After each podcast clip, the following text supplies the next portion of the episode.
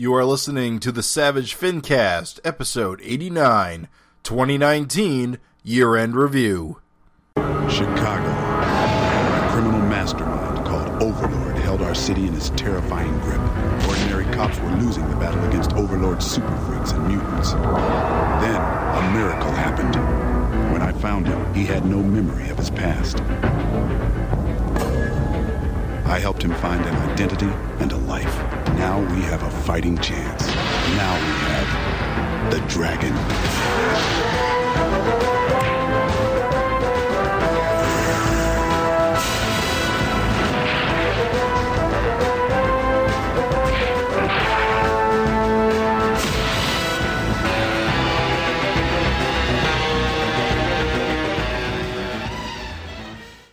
This is the Savage Fincast, the show that has got a frog in his throat. My name is Jim Purcell.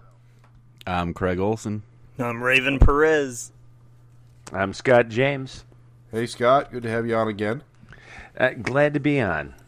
Yeah, we're a semi-regular recurring co-host. Uh, we may see him on more often next year. We'll see how things go. We see how he behaves here Indeed, today. Every every time's a test. Double Pressure's secret on. probation. Pressure's on. Oh, damn it. So Uh, demerit. This is going to be a very special episode of the Savage Fincast where we don't really re- uh, review a single issue, but rather we're going to take a look at the year of 2019 as a whole in terms of Savage Dragon and Savage Dragon related. Uh, it's been quite a year.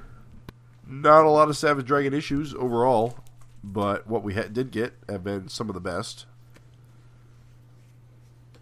Can agree with that. Fuck yeah. I I would definitely agree with that, and I would say that the art was uh, top notch this year. You can say slim but trim, all killer, no filler. Yeah, What do we get? Seven issues? Seven whole issues. And a contribution from to 247? a contribution from a listener, Mr. Raymond Cummings. Thank you for this. He lets us know that in 2015 we got 10 issues. In 2016 we got 8 issues. In 2017 we got 12 issues, didn't miss a month. And in 2018 we got 10 issues, only missed 2.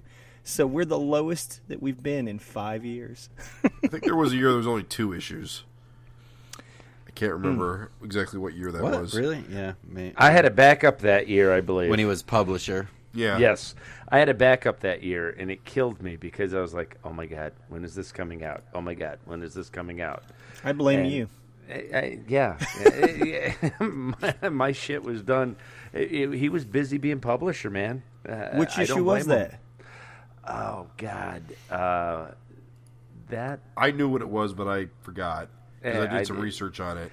I, I know the one that was before it. It was the one where Alex was in uh, looking for uh, Chris Robinson in Detroit, and she goes to his like house in the ghetto, uh, and In the ghetto. in the ghetto. Yeah, no, that was uh, the issue before mine, and uh, I, I th- maybe one thirty two with a question mark. All right, I'm actually looking at uh, ship dates. It was.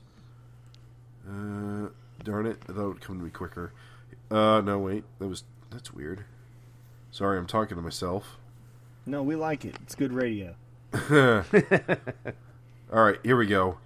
Between issues 131, December 1st, 26, 2006, and 132, September 1st, 2007. One thirty two was my issue. Okay, that makes sense then. Yeah, and I was just like going, "Oh my god, come on, when is it coming out? When's it coming out?" You know, I was like giddy as a schoolgirl because I think that was the, uh, the my second backup story. So that for me, that was like a big deal. Yeah.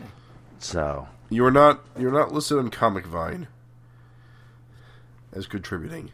That doesn't mean- Elitists. That doesn't mean you didn't. It just means that it's not not not, not logged. Well, I- I don't know if they mentioned many backup artists at that time. True. They may have. Fair enough. Um, But I- uh, So yes, not the worst year ever, but definitely a, a, a, a slower year than than usual. But uh, I think it all came down to Erik getting more Marvel work, and what was the other reason? Didn't he go on a trip earlier in the year?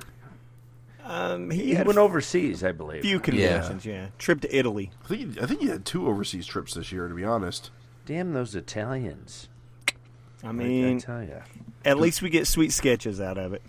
Well, yeah, It and I got to tell you, the like I said earlier, the the artwork was phenomenal on all issues. Uh, I, I I mean, solid uh, across the board.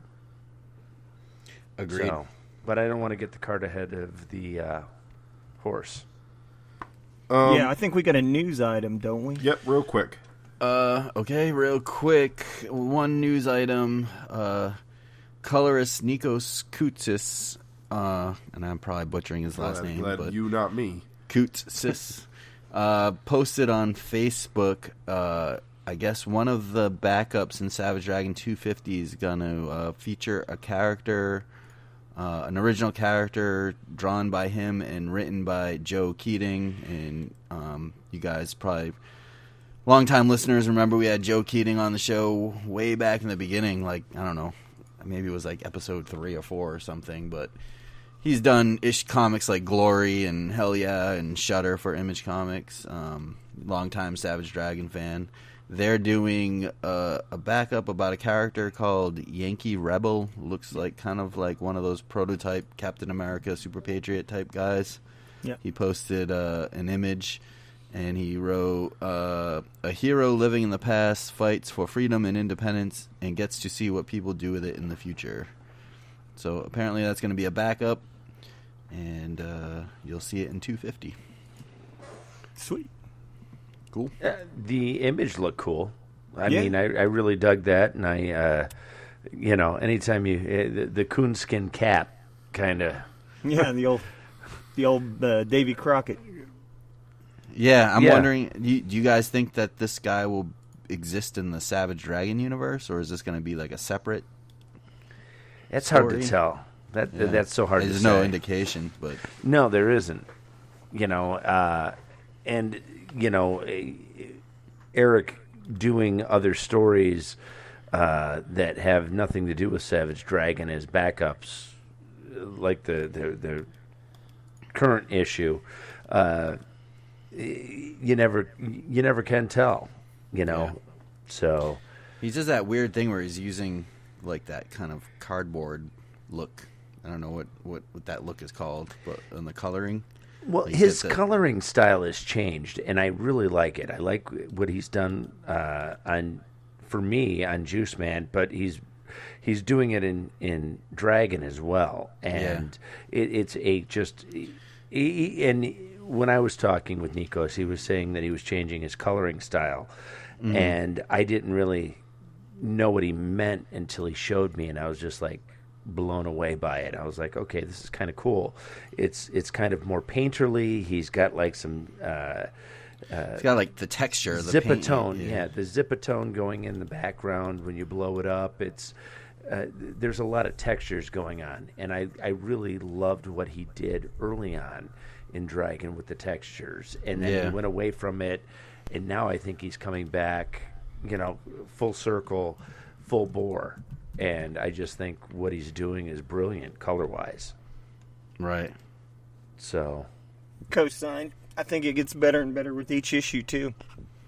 Oh yeah, yeah. I think he's really finding his his niche with that. With anytime you you change your palette or you change your color style, it it, it takes you you know a, a few issues to get your bearings and go. Okay, is this is this exactly the way I'm going to go, or you know? And he he went with it, like I said, full bore. He he didn't hesitate, and I'm glad he didn't because what he's doing color wise is I, I think top notch. I feel like it's a, it almost reminds me a lot of your stuff too, because you use a lot of textures when you do your your own coloring, at least on the Savage Dragon backups. Yeah, when I when I do color my stuff and I color out of necessity, not desire or or uh, you know maybe talent, I Right. just do it because I, I have to. But uh, you know, I, I always liked the textures. I always thought that the textures uh, gave more to it. I think Nikos does it better than I ever have, and he knows where to punch those textures and where to pull them back. Where I'm always like kind of throwing the shit in your face, going, "Eh, you know, screaming. Where where he's got that subtlety that. Uh, you know, I lack. Uh, I tend to yell where he, he can modulate his his textures. Where I'm just like, oh, I got oh sky, ooh, ooh, ooh texture. Oh, let me put clouds. Let me put uh, texture here, texture there. Where he, he he's more precise uh, where he puts it, and I think he's just getting better and better with it. Mm-hmm. One hundred percent. A lot of rendering too. He's bringing some rendering to the party. Yeah, it almost makes me wonder if he's using Painter because he, he's got a. Clip there's Studio. more of a. Is it because Yep. there's there's a more uh, painterly feel to it, uh, which I dig. I totally dig. Yeah, You Clip know. Studio can do natural media, so it's kind of cool. Uh, emulate natural media, I should say. So it's kind of cool because, um, I mean, you know, if you're a listener and you're like, "What the fuck, natural what?" So basically, like uh, when computer coloring kind of started, everything was just kind of more like what they call cuts. So you just see like gradients. You, you, they'd use gradients and like sharp like tones and stuff to like define things. And when we say rendering, it's like you know the cheekbones. You like do that with color, whereas it might not have an actual line drawn there. It's just like the colorist went in and put some cheekbones, or blood splatters, or another real super obvious one. But then you get into like what Scott's talking about. You got textures. Say you got like the uh, cement floor. You got like a cement texture to like you just pop a texture on there, and it doesn't do all the work for you, not even fucking close. But it adds a grit and a grain to it that would be impossible to just do by hand. Be real fucking slow. It'd suck. But then beyond that is like there's some of this kind of natural media painterly type stuff, which digital like coloring didn't used to be so fucking good at. But man, they're getting better and better. Modern colors can just like paint that shit up. Watercolor effects, all kinds of crazy, beautiful stuff. So it's neat. We're seeing a lot of that in Savage Dragon. Cool. This was a huge year for that. Oh, hey, yeah. que- question for you guys: Mm-hmm. Did we ever get the solicitation summary like for Savage Dragon 251? No, it was a phantom. We never yeah. did. Yeah, we never confirmed that alternate Well- reality. So we never got the 251 text. We got Not Berenstein. Well, then we got it now. Oh, Oh, Savage found it. Dragon 251. Crawling from the wreckage. Following the cataclysmic conclusion of Savage Dragon 250, Malcolm Dragon has to put the pieces of his shattered life back together. A standalone issue that sets the stage for what's to come. From award winning writer artist Erik Larsen. A great jumping on point for new readers. we collapsed. we- we... collapsed the waveform. We didn't dream it. We No. didn't dream it. Where the heck did you find it? On Newsarama. Oh, Jim, we didn't dream that shit, dude. no, we didn't. I think that something got up and then got deleted. That's what I that think. Yeah, that seems to be the case. But that's pretty much what you guys said, right? Yeah. Yeah, crawling from the wreckage Yep. from the events of 250. So he can't possibly be ahead on the pike if he crawls from any, from anything. exactly. That head on a pike theory Out debunked. the window. Debunked. Thank you, Craig. That's fucking awesome. Good get, dude. Thank you. All right, so uh, what do you say? Meat and potatoes, dude. Year in no, review. Raven. Oh. You you got something for us, Raven. Damn, you just got admonished. Yeah. What do I got? Are we You got doing no a you got quiz? no memory. It's quiz time. I thought we were doing- doing it at the end. We were doing that at Why the end. would I we do thought. the quiz at the end? We got to save the meat and potatoes for the end, or it's not meat and potatoes. All right, fine. That breaks protocol, but we can do this quiz anytime you I like. it breaks Jim. protocol. We always do quizzes at the, Ah, in- second after the Jim. news. He's scaring me. He's scaring me. All right, you're well- scaring me. Get ready, motherfuckers, because I have got an absolutely brutal lightning Oh. round edition oh. of trivia. Prepare for some incredibly trivial trivia. Because here's the thing No. this trivia was constructed not as General Savage Dragon trivia. This was a 2019 year end review show trivia. So every bit of these questions comes from these seven issues. And I got a lot of them. So we're going to blast them as quick as we oh. fucking possibly can. Here's the rules. I'm only given five seconds because there's so many of these trivia questions for you to answer. If nobody answers in five seconds, if there's like stunned silence, I'm going to say eh, and move on. And if two people are calling out the answer, I'm going to just say whoever I hear first. So, get ready. Oh, You ready, You, fellas? you ready, Scott? Uh, even the sun shines on a dog's ass some days. Broke clocks right twice. Hope this is your time to shine. Let's go. no shit. are you gonna keep score? Oh, yeah. Yeah. oh shit. Get ready. Here we go. False. Which famous author is quoted in the 2019 Charles issues? Dickens. Correct. Oh. What actress is Greta Gearbox named after? Five. Greta Garbo. Four. Who's that? Scott. Scott? Okay. Old That- man that- Scott. That is correct, Greta Garbo. Who came up with the inspiration for the Greta for the Gearbox part of Greta's name? Tootsie Captain Tootsie. Wrong. No. Amy. Uh, Three, two, um, one. Can we keep guessing? Angel. we only get one guess. Angel. Who said Angel? I did. Scott. Okay. Do we get? Can we keep guessing? or Yeah, you can keep guessing. guess? It's lightning round. Oh, Who came God up with it. the? Oh, wait, that's wrong. Uh, how did PJ smuggle his immortal blood across the border? He Through his muled it like cheeks. dope from Tijuana. Five, four, three, Uh, two, one. Birthday present. Christmas gift. You're wrong. Stan Levi left Savage Dragon to go draw what book? Five, four, Cock and balls. Stripperella. two, one. Phantom Jack. What, What the was fuck? the chained man's real name? First name is the All I Need. Five. Oh, Spanky Four, Mc, three, Tickles McDaniels. Buttery nipple chaps. Wrong. It's Jackie. Ah. Name the three men that the chained man needs to kill to oh, have Oh, his come on. revenge. And Mo, Larry, and Curly. Five, four, three, two, one. You guys suck. It's Clyde Chambers, Cassius Brown, and Bobby Moore. oh, how did I know Jesus. not know that off the Oh top of my head God, within yeah. five seconds? Come on, guys, Yeah. get over. In what order did the multiple chained choice. man's victims die? Wait, wait, wait, wait, start over. What? In what order did the chained man's victims die?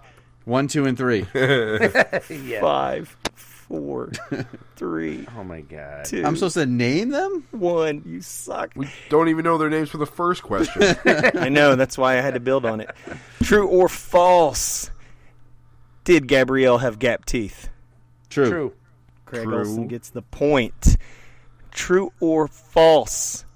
Did Gabrielle have dimples? False. Scott said true, right? It is true. All right. I have voice Scott. problems. It's okay. You got it. Point for Scott. All right. What sports team do we see Malcolm and Maxine celebrating their Raptors. victory? Good job, Craig. Mm. True or false? Did Captain Tootsie build a spaceship? False. True. False. Who yelled false? False. I did. Jim yelled false first. I heard Jim yell false This first. is goddamn aliens. All right. He Yep. He didn't. He didn't build it. He merely repaired it. Yeah. Bastard. What is the name of Captain Tootsie's rocket ship? Uh, Five, Venus Penny Express. Whistle Express. four, the Razor Crest. three, two, one. What the fuck? The is name of it? Rocketeer. Yo, I knew that. All right, this one's a little bit different. You're going to say, I got it, and I'm going to call out your name. You're going to name as many as you can. Get ready. So, I got it is what you're yelling out, and I'll call your name, then you name as many as you can. Name as many of the Secret Legion as possible. I got it. Craig, go for it. Uh, Fatso. All right. Uh, Rolo.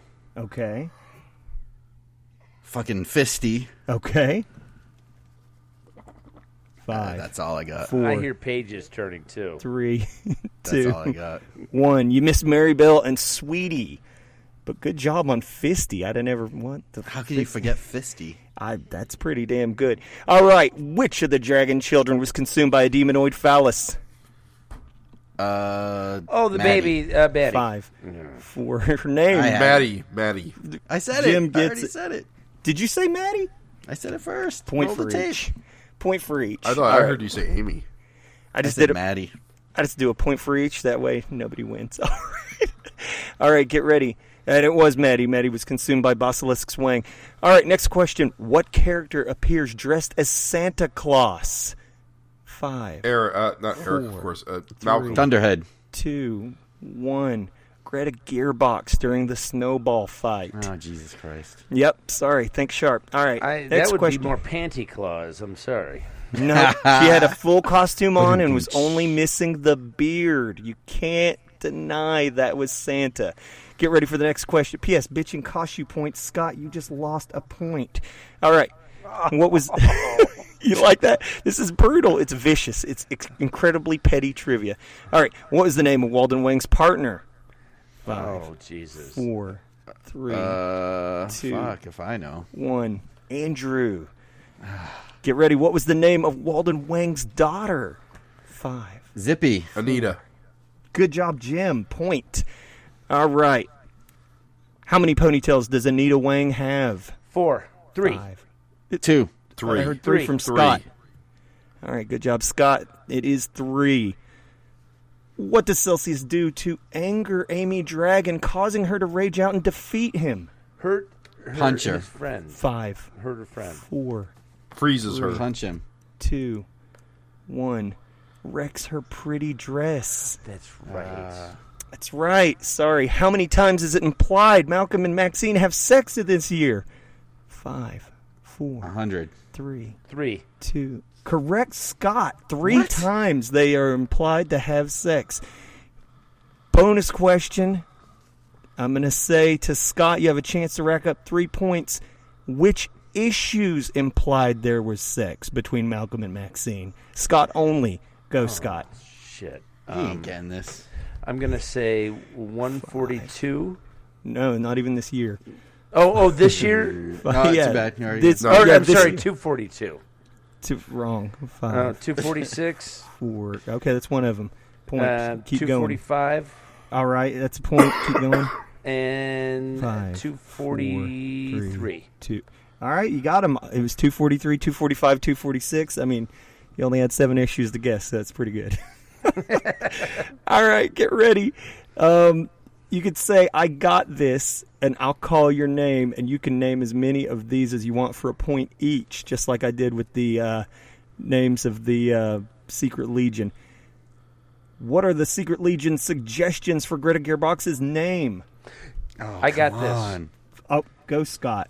Oh, shit. Um, Five, four, three, two, one. Eh.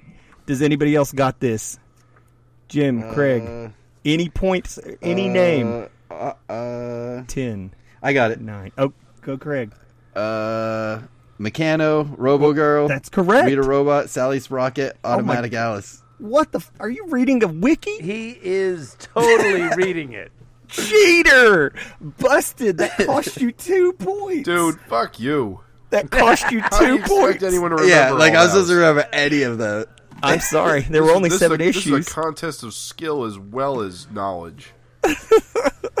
Get ready. Here we go. What is the name of the god Ant is fighting in issue 242? Tolliver. Shit. Five, four, three, Ragnarok. two, one. Dime Store Thor. Eh, It's Ragnarok. Ragnarok. Oh, you were. I, Very close. Very close. Next question. Who has possessed Ragnarok? Tolliver.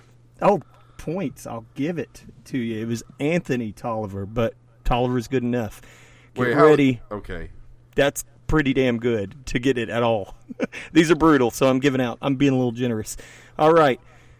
What is the goal of the Illuminati? to uh, Five. take over the world. Four, three, Control two. the world's governments. All right. to- One. for for eternal youth. Not quite. I just can't give you points for that. I'm sorry. They want to cause the rapture and survive it. Oh, that's Oh. right. Yep. Yeah. Sorry. All right.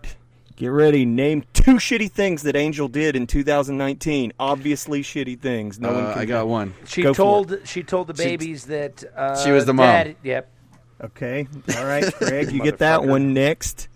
Uh, Five, four, She tried to have sex with, with Malcolm. two, one. I can't give it to you, but you're kind of right. She told Maxine that she would absolutely Oh, swoop She in. would, yeah, she would. She did an Alex because Yep. Alex did the exact same thing with her mother. Yep. I should get a point for knowing that. You know what? I'm feeling generous. You get a point. All right. Get ready. Bullshit. That's some bullshit. Well, get ready, smart guys. Here goes. What inspired Angel to tell Maxine she'd take Malcolm if given the chance? Um, Five, I'm guessing Four. his uh, salami. three, Probably no. Maxine's reluctance to, To have sleep with have sex with him. five. f- Well, geez, Moving to technicality. Toronto. No, what gave what gave Angel the the the the guts? What gave her the courage to do this? To, to Oh, make almost dying. Five, The baby's Almost not dying. looking anything alike. three, two, one. The shared memories of the combined Earths revealed to her that Oh. society didn't have a problem with her You and Malcolm being You bastard. together. You bastard. Get ready. Next question. What? Oh, minus Sorry. points. What's No, I'm kidding. I'm just kidding. Get ready. Next question. What off-panel villain does Malcolm mention wishing had been shown in his comic? Five, four, What? three. What off-panel villain does Malcolm mention wishing had been shown in his comic? I remember this. I'm trying to remember who the fuck the the character is. Five, Oh, come on. three, two, Atomic Eye. one. What was that? Atomic Eye. Oh, I know you What? wicked it. I What'd know he you say? wicked it, but you got it. It is the atomic eye. All right, get ready. How many confirmed kills does Malcolm have in 2019? Oh Jesus Christ. Two. Six. Two was right. Craig, Two seems Yes. low. two, only two two. on-screen kills. I just guessed that. Total That- guess. Who was it? It was uh, fucking. I can't say because it might actually come up in. Oh, God. in fact, that was the very next question. Who did Malcolm kill? Scourge. All right, that's one point. Allegedly. And the other Uh, person, five, four. Uh, the Chain Man. No, he Three, didn't kill Chain Man. The Chain Man's guy. Two. The, the guy that shot no, the guy no, with no, the gun. No, the guy that that, that uh, Ragnar. Uh, the I'm Ragnar. gonna No, he give- didn't kill him either. He didn't kill him either. I'm going to give the Chain Man's guy some credit because that was who it was. It's Cassius, the Chain Man's guy, in the hostage situation with Gabrielle. These are his only two confirmed Yes. kills. Shot him in the eye. Shot that guy in the Does eye. that mean I, I win, right? finger. I win. Awesome. Good No. game, guys. No, but win. keep going. It's real close. Here we go. Was there like 25 more to go? No, not many. How many? Really, we're really close to the end. How many Savage Dragon pinball machines are shown on the cover? One. One. Five. Two. Four. Three. Three. Two is correct, Scott. All right. The third one is off the thing. You can't. You tell don't know what it's Savage, right? So you, would he say two? is. two. Is two the right answer? Yep, two is the right answer. Which Okay. guest characters cameo in 2019's main issues? Not counting backups, main issues only. What do you mean? Like, As in, they are not Savage Dragon original characters. uh, Captain Ant. Tootsie. Ant, Tootsie? Yeah. I mean, we can't And say Dr. Savannah. Uh, Dr. Savannah is right. Who's the other person? Can't say Captain Tootsie. We can't say Ant. They're regular What? cast members. They're regular cast members. They're No, not Billy guests. Batson. Billy Batson is correct, Jim. It's, Jim, it's Billy Batson and Dr. Savannah. Can't say Ant and Tootsie because they're part of the regular cast now. So Don't they're tell not, me what I they're not can't guests. guess. I, am sorry. Sorry. I, I don't think anybody would call Captain Tootsie a guest. He was in so many issues this Yeah, year. he, he's regular. He's regular recurring. He is, yeah. He was uh, he was in there like a motherfucker. All right, get ready. What are the names of the captured demonoids the Demon King calls by name? You smart Uh, guys that told me last time. Walk a flock of flame. Wrong. Waka flocka flame. Oh my god! It was Um, only one issue ago. Five, four, three. Gilgamesh. Remember you guys. Were Gonwa like, Try Shunden. Slack a block. You're cheating, and I know it, but I'm going to count it. Ganwa Trya. Get ready. No more fake demon names. Who has their virginity mocked in 2019? Uh, Five, four. PJ. PJ is correct. That is so Maxine- true. Yep. Maxine mocks his virginity. Get ready. What month is Maxine's birthday? Uh, December, Five, November, three, October. two. Correct, Scott. August, It is October. Get January, February, ready. March, April, May, June, July, August, September. Who yelled October? It was Scott, right? Yes. Okay, that's what I thought. All right. How old is Maxine? 25. 23. 25 24. is correct, Jim. How many Hoot and Zoots do we get in 2019? Six. 23. Correct. What the hell? How'd you know that? I just know. I know. You probably just thought of a number greater than four, but less than eight. Six is correct. Well, we'll see how smart you are in a second because Three. who other than Captain Tootsie says Hoot and Zoots in 2019? Malcolm.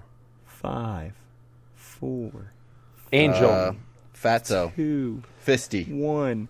It's Rollo upon learning that it is the damn year it. 2018, excluding one-off strip characters. So understand the question here, because there's a chance for gigantic fucking points on this one. This is one of those I got this, and you're going to name as many as you can. So huge chance for a comeback ah. here. All right, because we are wait, wait, real wait. close. You got to give us an idea of where we are point wise. No, Okay. because it keeps it No. it keeps it more tense. no. But let's just say that you really, really, there's a big chance for a huge fucking rally comeback here. Because this is one of those I got this, and you can rack up points real easy, but you got to understand the question as we go The into it. Demonoids Wiener. No. Excluding one off strip characters. So, by what I mean that is like, no, like, here's a character from fucking Moonbeard that shows up once, then never again. What guest stars do we see in backups in 2019?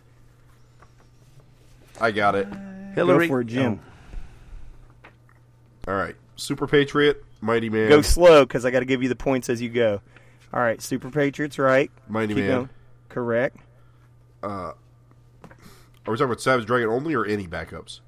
The 2019 it's got to be the the backup it's like no one-off strips Okay. and so yes you can do backups that are not savage dragon Oh, related I, if you I know, name I it. know. I know. Okay, Aquaria, okay Ch- uh-huh. Fe- Feasel. okay Uh, oh shoot, I know at least one more. five That's all I got. four okay does anyone else got this for points Uh, sure. okay go for it Mighty Uh, Man. Ant. Okay hold on here he's got this uh, normally that'd be fine but okay i heard ant all right G Man. okay Does G Man count? yeah g-man counts Uh, you said Super Patriot and Mighty Man. uh, already listed Yeah, you can't, you can't keep them Uh, again. five Ki- Are we also listing like main characters are in backups, like Bas- Angel and No, no, just Dragon? like guests. Guests. Oh, Dragon guests. counts because he's not a recurring character, so I'm counting him as a guest. So you get that. All right. There's not many Uh, left. Five. oh, uh, Wat- Night Watchman Night Watchman counts. Five. and his buddy uh, Kid Galahad. Th- yeah, counts. Five. Four. Uh, three. I think that's all I got. I Two. think that's all I got. Scott, do you got this? There's very little left. no, I, I threw out Mighty Man. That was the only one I could think of at the time. The only ones you guys missed were Monstrous, Spawn, Spawn. Oh, all right. Right, that was Sid- in that recolor. Yep. Yeah. And since since it wasn't a one-off strip, since it appeared twice, Foxy. What? There you go. Mm. Foxy appeared twice in 2019. Don't worry, doesn't matter. Thank you for listening to the Savage Fincast. It's been great talking to you guys. We're out. It's been a great episode. mm-hmm. You guys enjoy it? Cool. Really Peace good. out. We're almost Bye. done. What school snowball fight do the cast participate in? Toronto uh, Five. Private four, Girls Club. Five, four, three. University You're of in Toronto. Correct, Jim. Oh! You looked it up, did you? Flipping through his comic. Didn't you? Cheater. No, I Get wasn't. I don't even have that one in front of me. Lies. So I wait, who said that? Was that Jim? screen. I thought that was Jim. Was Scott that said university? We got it basically at the same Same time. time. All right, points on both then. All right, here goes. Get ready. What real world food is referenced visually for comedic effect? Oh shit. Rice-A-Roni. Correct, Scott. Oh, you fucker. That San Francisco tree. Ding. What is the namesake of the Bay Guardian? What is the what? I- what is the namesake? Who's the Bay Guardian named Like, after? what's his real name? No, who's he named after? Why was he named the Bay Guardian? What was the inspiration for his name, the Bay Oh. Guardian?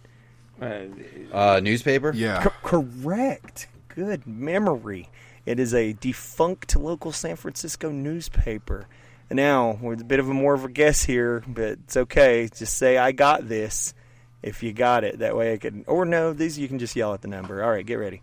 Just you're yelling out your guess. How many double page spreads did we get in 2019? Oh Oh, Jesus. Jesus Christ. Ten. I got this. Okay. Uh, I'm going to say eight. Wrong. No, Who else that, got that's this? way wrong. Who else got this? Because I said t- issue two okay, wrong. also way wrong. Two forty four was almost all double pages, so that's ten right there. Jim. Well, eight. So I'm gonna say 20. 16. Twenty. All right. All you're wrong. One last time. I'm going to count five, four. Just yell out your numbers. Five, four, three, Sixteen. 30. Twenty-five. one.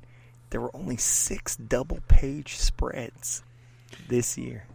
Yeah, well, fuck you, James. For Jim. Not James. Jim, Jim for rubbing my face in it. It was just for just for fun, just for facts, just for trivia. Issue 245 had three double page spreads.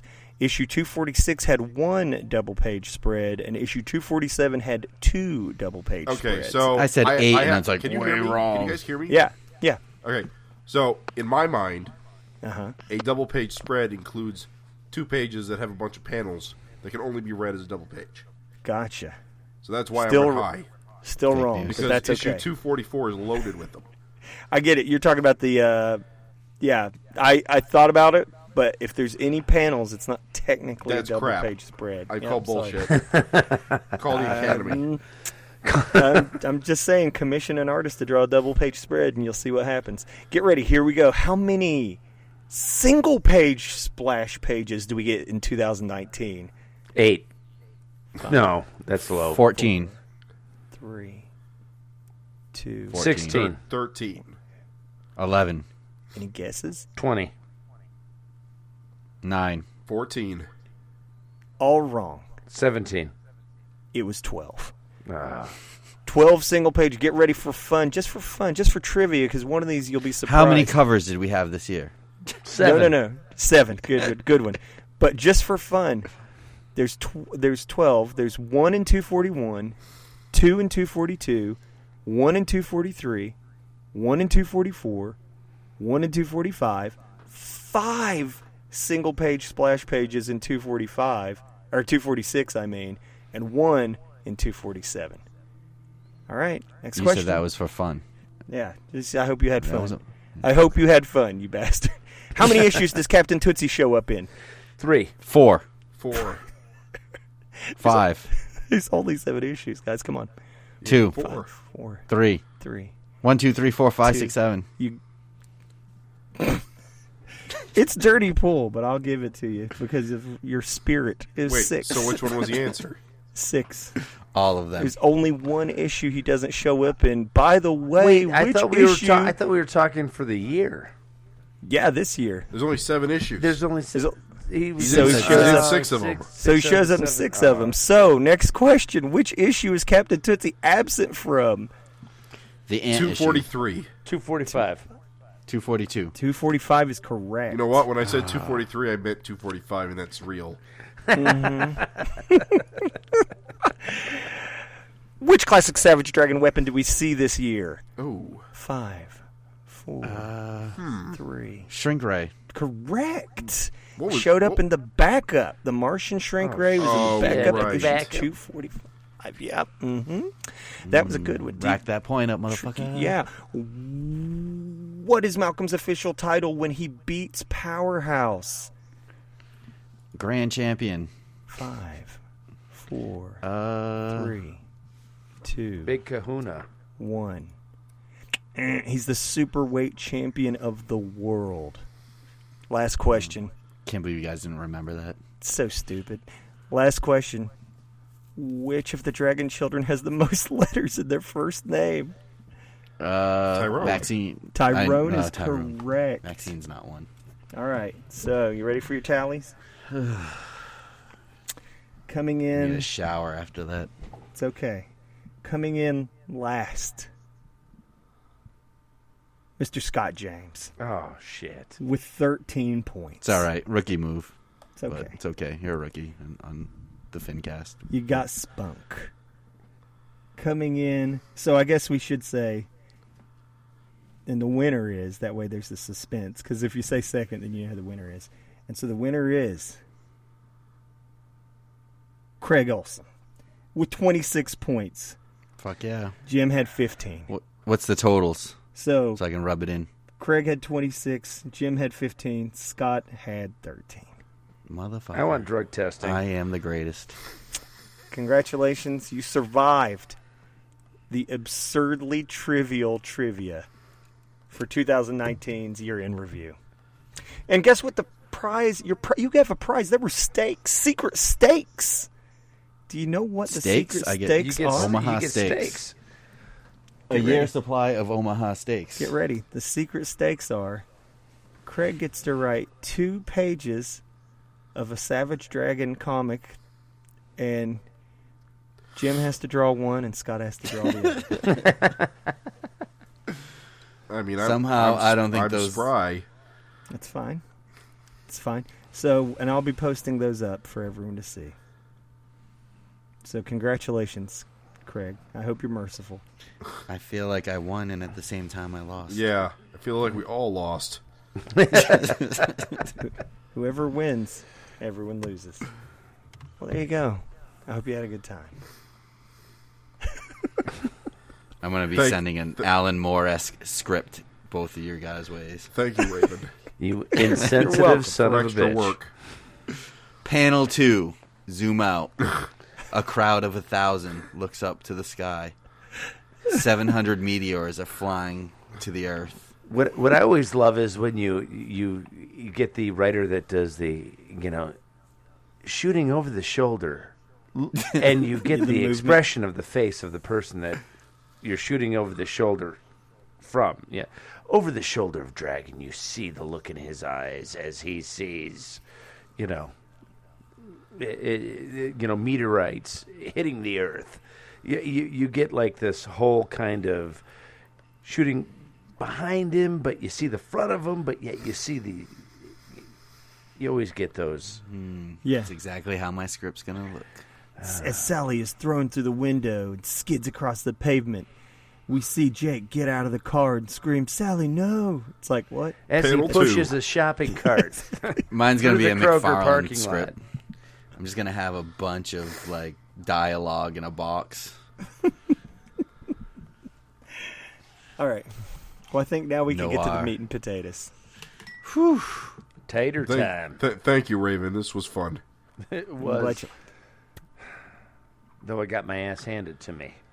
It was yeah, fun. I'm glad I could finally prove I'm the greatest human being of all time. Yeah, you could flip through the books quicker than the rest of us.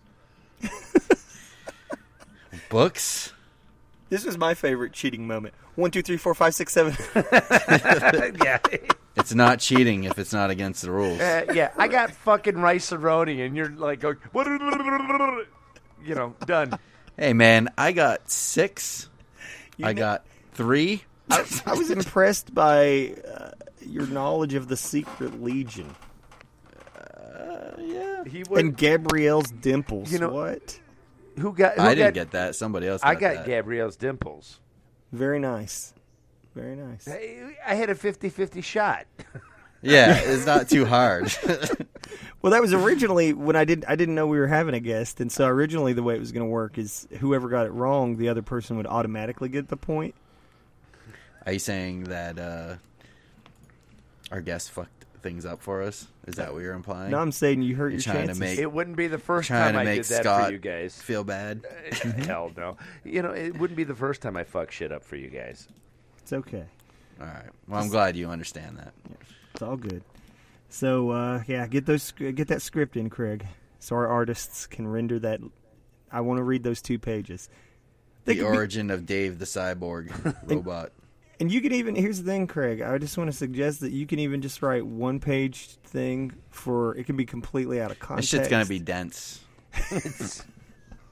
It could be out of context. It could be just like, you know, just like a splash page of like, uh, you know, like just whatever cool thing you think or whatever. Just saying. And Scott, I'm not trying to beat you out of free work. You can, you know, phone it in a little. It's fine. I'll draw it with my non-dominant. God foot. damn it! I won this prize, and now you're cheapening it. You know what? Minus four, minus twenty points. Congratulations. Retroactively, like take your points away. Nah, it's good. It's good. That was a lot of work. I uh, I was gonna count the links of the Chain Man's chain, Oh Jesus And then I was like- Christ! And I was like, I started on the cover, and I was like, one, two, three, four. Fuck this. I was like, this is insane. What- God, what, am I you're, doing? you're the worst. I was like, no one's gonna appreciate this. Yeah, But- we can't be friends anymore. Here's the thing: if anybody can tell me how many, if any listener No, don't even do this, guys. don't don't give in to this bullshit. if any listener can tell me how many chain Don't links- indulge this madness. This tomfoolery. Yeah you're right you're right it's i don't want to waste precious human life that's that's fine Hey, fellas. meat and potatoes time i think Yeah, yeah, I think so. Meat so. and taters. so 2019 seven issues and i think it's important to really quick just say like if you forgot 2040 i mean 2041 or 241 shit i'll get it right i'll pull a craig and Take it right three. Take three. Right. Boom. Two issue 240 kind of if you recall was the gigantic demonoid throwdown that ended with um, Freak Force and everybody just taking on the demonoids and fucking Malcolm, you know, is just sitting there in bed and it's all grim and he's like everything's changed. Uh, you know, Freak Force is illegal now and it's you know so there's no more getting out of jail free with Freak Force anymore. And uh, you know also too Maxine had just been you know sexually assaulted by Basilisk. And so the headspace we're in when we entered this year was really an interesting one because um, 240 set up a pretty grim kind of status quo for the book. And so going into 2019, into these issues, our first issue is fucking Captain Tootsie. And I got to say, uh, this was not a grim year. Shit was pretty good. Pretty, I liked it. I thought it managed to dodge that grim tone set up by 240. And I thought it managed to uh, deliver, you know, serious. Um, so there were repercussions. We we kind of talked about how Maxine's assault was going to be dealt with, and I thought they were pretty. You know, it dealt with pretty heavy stuff while at the same time delivering a year. This is the year, undisputably, undeniably, of Captain Tootsie. Yes. One hundred percent. I mean, as we discussed, he was in six of the seven issues.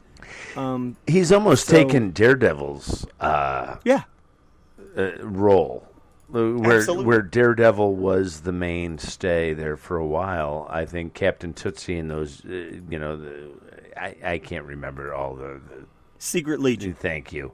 I can't remember all their names, uh, but it, it's almost like he's taken over that, that role of Daredevil uh, and the Wise And Guys. the little wise guys. Yeah. So Although I will say, I think that Captain Tootsie is infinitely more interesting as a um, sort of partner in crime. Um, he's already done way, with his differing morality. He's already been more interesting and engaging than Daredevil to me. Oh yeah, absolutely. I think so. Yeah, like undeniably. Um, he's a super smart guy, super strong, and uh, also I don't ever think I don't ever really recall Daredevil being funny, and Captain Tootsie has seemed funny and interesting. Yeah, yeah. Daredevil was more like the straight laced Captain America type. Kind Well, and I can see why Erik did that uh, Hulk, uh, Doc Samson throwback kind of cover because I think that's what you what he's kind of trying to imply between the two of them, where Doc Samson was more of the, the intellectual brain, where the Hulk was more of the, the brawn and the the.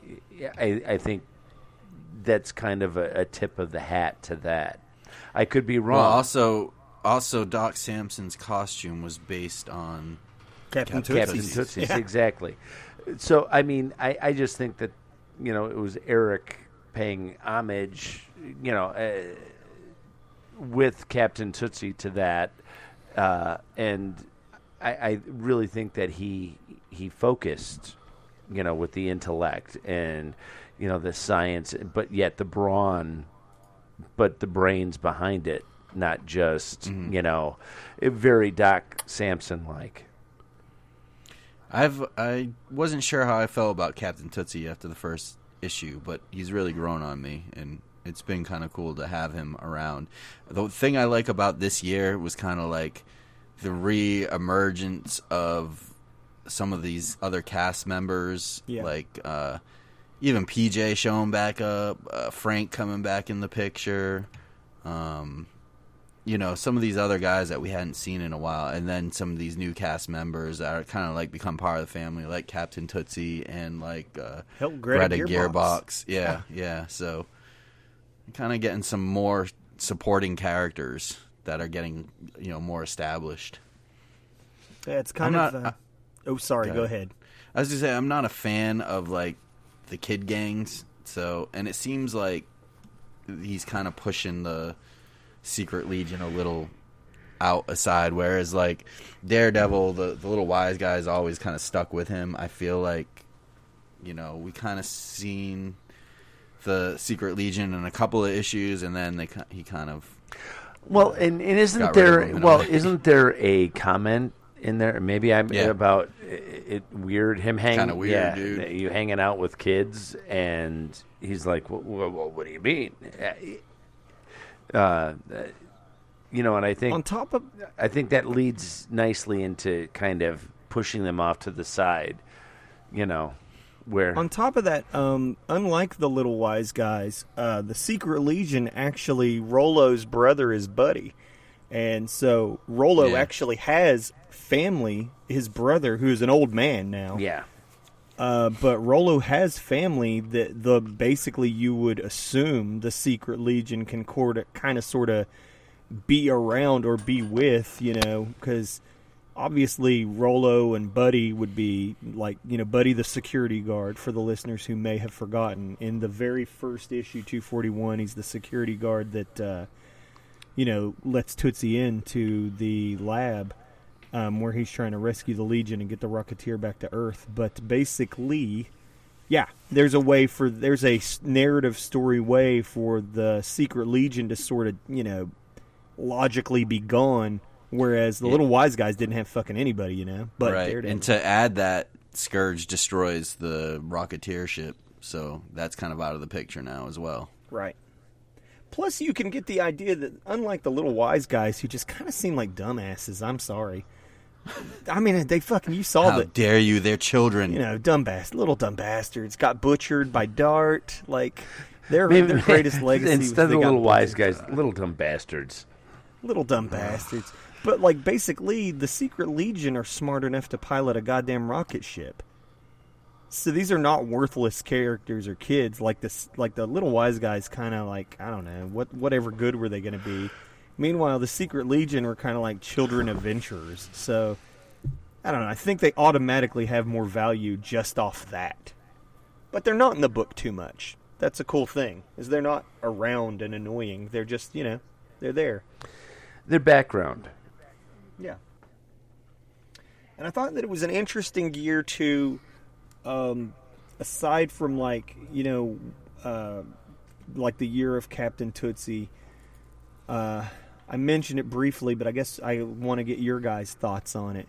Is it was also this was these seven issues. Uh, there were con- constant updates and repercussions and check-ins on you know Maxine's mental health. Well, uh, And- yeah, I, I thought that was a really kind of neat twist to the story, especially her uh, growing dependency on the alcohol and Yeah. for any kind of intimacy with Malcolm.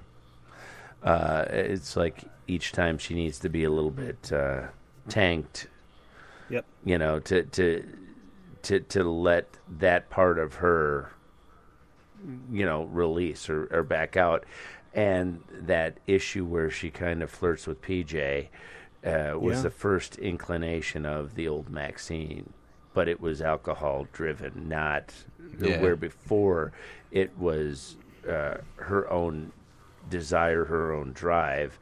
Uh, now it's being fueled by uh, some Self yeah, medication. exactly. Yeah. And she gets wasted at the birthday party. Uh, so there's a lot of getting drunk. Yeah. Um, and then like to add to that, you get the like the drama that we kind of talked about with Angel in the quiz, where she's kind of she was kind of being a real prick this year. Yeah.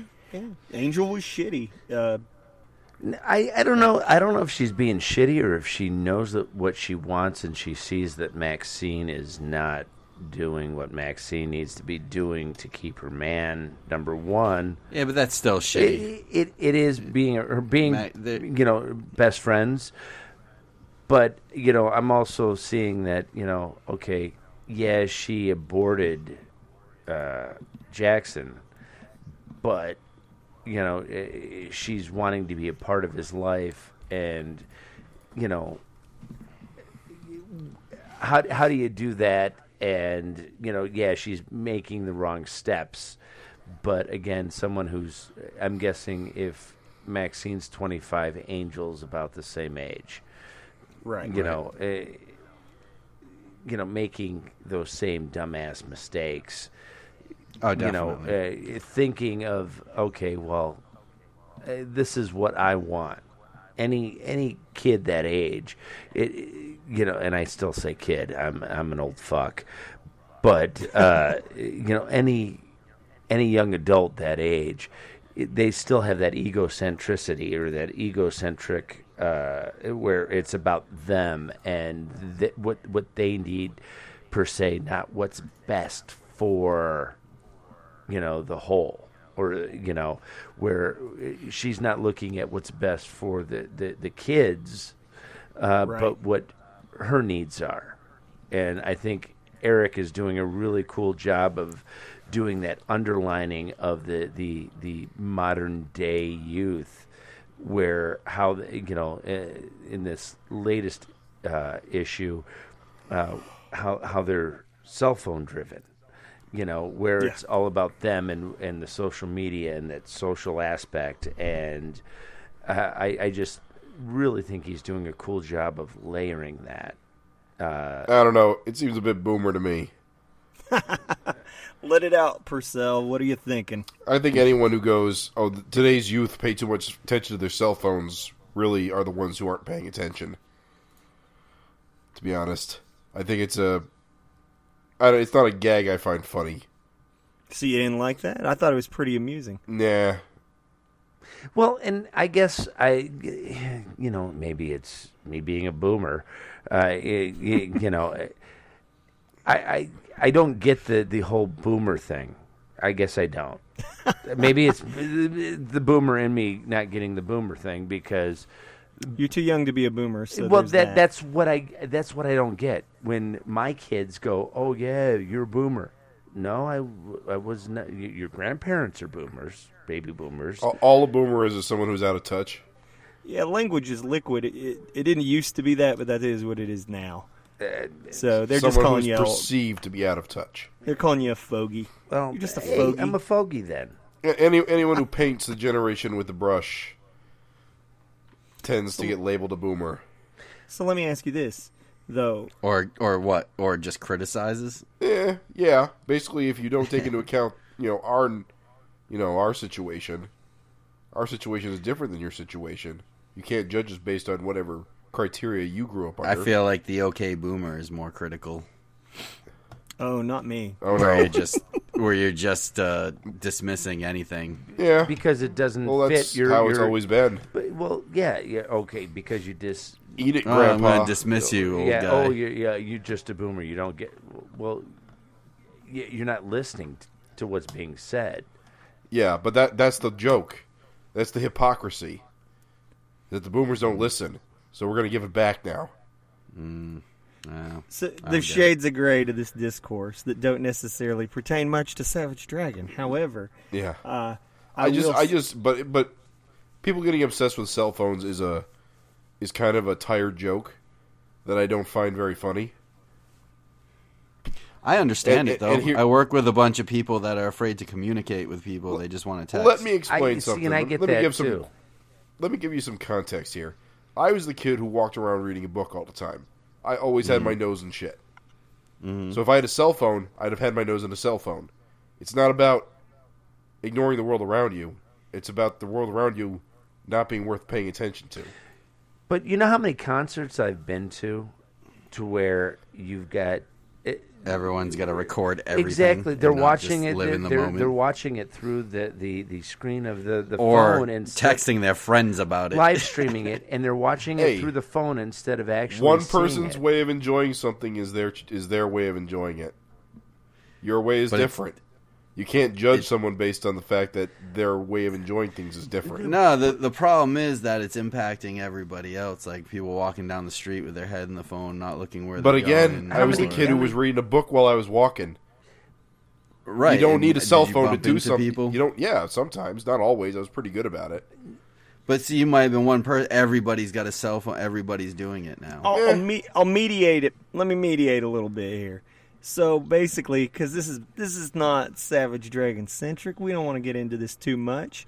Let's just cap it off by saying that whether you like the gag or not, uh, it is certainly an observation to be had that there are portions of the population that can be a little too into their cell phone. Let me let me, let me put it this way: Okay, boomer. the situation, the I'm just glad somebody This is else is the- being called a boomer.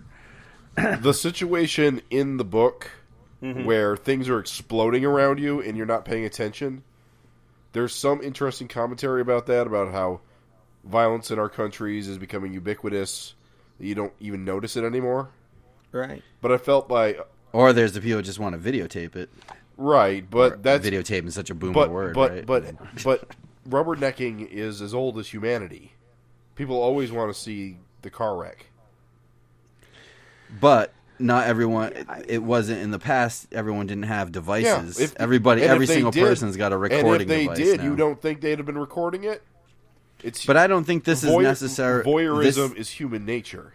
but I don't think this comic is saying anything about boomers because if you look on the cover, it's old people, young people. It's just self. It's just modern warfare. It's modern everybody. technology. This is how everybody's acting. Nobody's paying attention. Everybody needs to record things. And I think that's why the joke works because there does it doesn't really like target youth.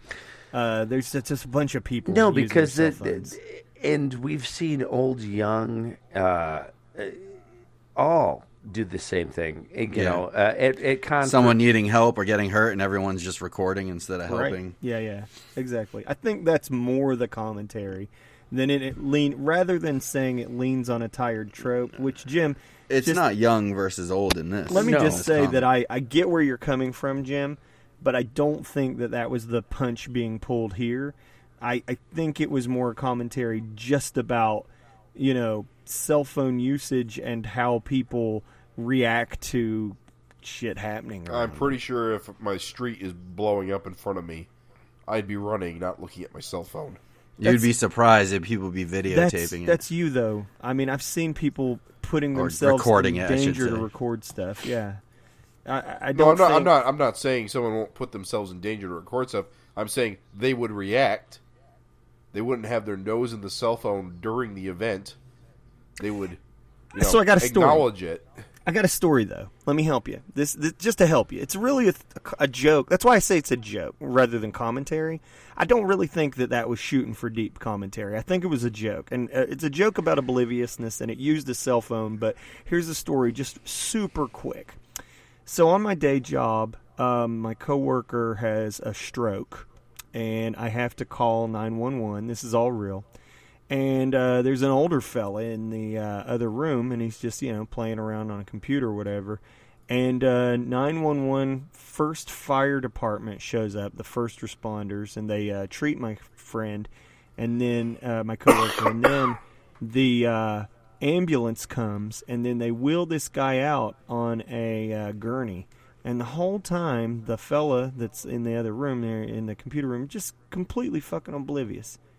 He doesn't notice the whole time. And I'm talking there like the guys came in and they were running and moving stuff and they pushed a gurney. The whole time he missed everything. 100%. And the sirens were going when they pulled up to work and everything. The point is is that I think that's why I think there was no attempt I think to make a commentary on society more than it was just a joke about obliviousness and cell phones you know, young, old, whatever, I do think that there are large chunks of the population that can get absorbed in them. And so I, I just think it's a joke. I don't think it's really social commentary. Not really. That's just me. I, I could know. be wrong. I just consider it low hanging fruit. I don't know. That's me. What's that? I was looking at my cell phone. Oh, you fucking dick. so, so basically, uh, more or less, Shit. I don't feel like I really got it out of you what I was wanting. I was glad that the Maxine Malcolm, you know, trauma was not like hand waved away. We had a huge discussion in 240 uh, when it hit, like, oh man, how's this going to be handled? You know, how is this going to be dealt with in the book? What I wanted to get from you three was uh, your thoughts and feelings on how you felt. Like, were you satisfied? Was there something more you would have liked to have seen? Please discuss. You know, somebody. Well, jump I. I really think I- that uh, I like how Erik is handling it with her self medicating and not necessarily dealing with the emotions that she's having and that intimacy that she was so willing to give with Malcolm and uh, you know be it Angel or uh, Angel and whoever was willing is now you know she she's way more reserved unless she's you know been hit in the sauce. Um, I think it w- really spoke volumes when uh, she came on to PJ and had to apologize. So you like the self medication? Is there any area which you know, would I like don't know if I strengthened? I don't know if I like the self medication. I, I okay, let me rephrase that. I don't mean to say that you enjoy it. I mean to say that you think that that was a uh, you know a good way to show that she's not dealing with it properly. Yeah, no, and I, I, I think Erik is using that as a great tool to show that Angel or not Angel that uh, Maxine's going through some really, really tough shit. I mean, being Oh, yeah. torn to shreds by a demon pecker, uh, you know. Only God knows, you know. Maxine is probably the most complex character ever. in Absolutely. Savage I- Dragon. Absolutely. Uh, just the craziness, that you know, the whole the rape issue. Before that, like the sex addiction. I mean, she was going to a shrink. Uh, the she died. She's She seen got- hell. She came She's- back. Twice. Now She she's got alcohol twice, issues. she? yeah, saw uh, heaven and saw hell. Yeah. Um it's so I can't imagine as a character and she lives in this universe where there's constant threats against her family. Right. She's got a baby that can electrify her. Um she's taking care of kids that aren't hers and they're all superpowered. And her best friend is wanting to uh, swoop in uh, and take take Malcolm. or- she was Yeah. on a she was on a TV show so the whole world knows she has problems and have seen it. Oh yeah, the sex So- tape too. Yeah. Yeah, I mean it's it's all gotta like come crashing down at some point. I'm wondering if anything in, in 250 is a result or anything like that. But um, it's like I've seen this year as like a giant cry for help from her her, and I it'd be interesting to see. I was real interested to see how sh you know things are going to happen after the rape and all that. Like, and they kind of seem pretty realistic in a way, like with the alcoholism and stuff like that. Like, I wouldn't expect her to become just a happy, normal character. Yeah, that was my main thing I just wanted Well, to say. and- where I think it succeeded is that it wasn't hand wavy. It didn't wave this away. It dealt with it. I I also think the aggression that she has towards Malcolm in, uh, in the snowball fight scene, and how you know she she's throwing snowballs at his junk, and it, and he's like, Are, "Do you want to push me away? Uh, is that what you want?" Yeah. And she's like, "Well, no," and he's like, "Well, no, I don't want that either." I think that was a poignant moment, uh, a, a very subtle poignant moment between those two characters. And Absolutely. E- Erik does a great job of sprinkling those in. I almost wish that he would do more of that. You know, we, we get these great clobbering fight sequences. Uh, I just wish uh, he he would you know hold out his little zest hand, you know, and and, and sprinkle more zest. Uh, those those poignant moments, uh, because I th- I think it, it, that's great character development, especially between uh, you know those two main characters because you you could see the love between them. And i'm not talking about the silly nicknames that they give each other but where they show that you know malcolm's like what are you what are you doing? Is this what you want? This isn't what i want. Is this what you want? Well no. Well then let's let's try to work through this. And i And you even like Malcolm shuts down opportunity. He has opportunity to step out of this bad situation, and he doesn't want to. oh yeah He wants to stay and fight. Exactly. And, and I almost wish I saw more of that fight than the actual physical fights in the book sometimes. I almost wish there I was feel more like of it that. was. I feel like it was paid pretty good attention to this year. A little Yeah, bit of attention every issue, but when you say that you'd like to see more, um, can you sort of uh, pin that down a little bit more? Because I feel like we saw them talk a lot, and even in their intimate moments where they're just alone at night, you know, talking through their problems. Like, what more would what what's lacking? What would you like to see? you know, eh, when you see them talking, it's it's like a page. It's just like a, a Mm-hmm. page here. You know, I, maybe spread out more. I, I don't. It, it's tough. You know, um, I I just wish that it was those more intimate moments were, were dealt with. You know, we, we get like little snippets of, you know, what Angel says, but it's just like a splash here and then we go into a big fight scene. I, I almost wish some of those things were built upon a little bit more. So like not the need to have a, a knockout drag out fight every issue and focus more on the intricacies of the characters' relationships. You know, Yeah. uh, wasn't wasn't he toying what didn't Erik he I did say swear, something about that. You say yeah, like would you guys I buy would. Dragon if I it was more of a like soap opera Uh, type th- thing? That's that's part of the reason what I'm doing with Juice Man. I I, I like that. I you know I want to see more of that. I loved that issued the opening uh, scene with the ant uh, in uh, one or two forty two. I keep saying one, Mm-hmm. uh, two forty two, where you know you have the snowball fight, and you Yeah. have that you know angel, you know with. Uh, with Frank and just that that snowball fight, and then you've got that that.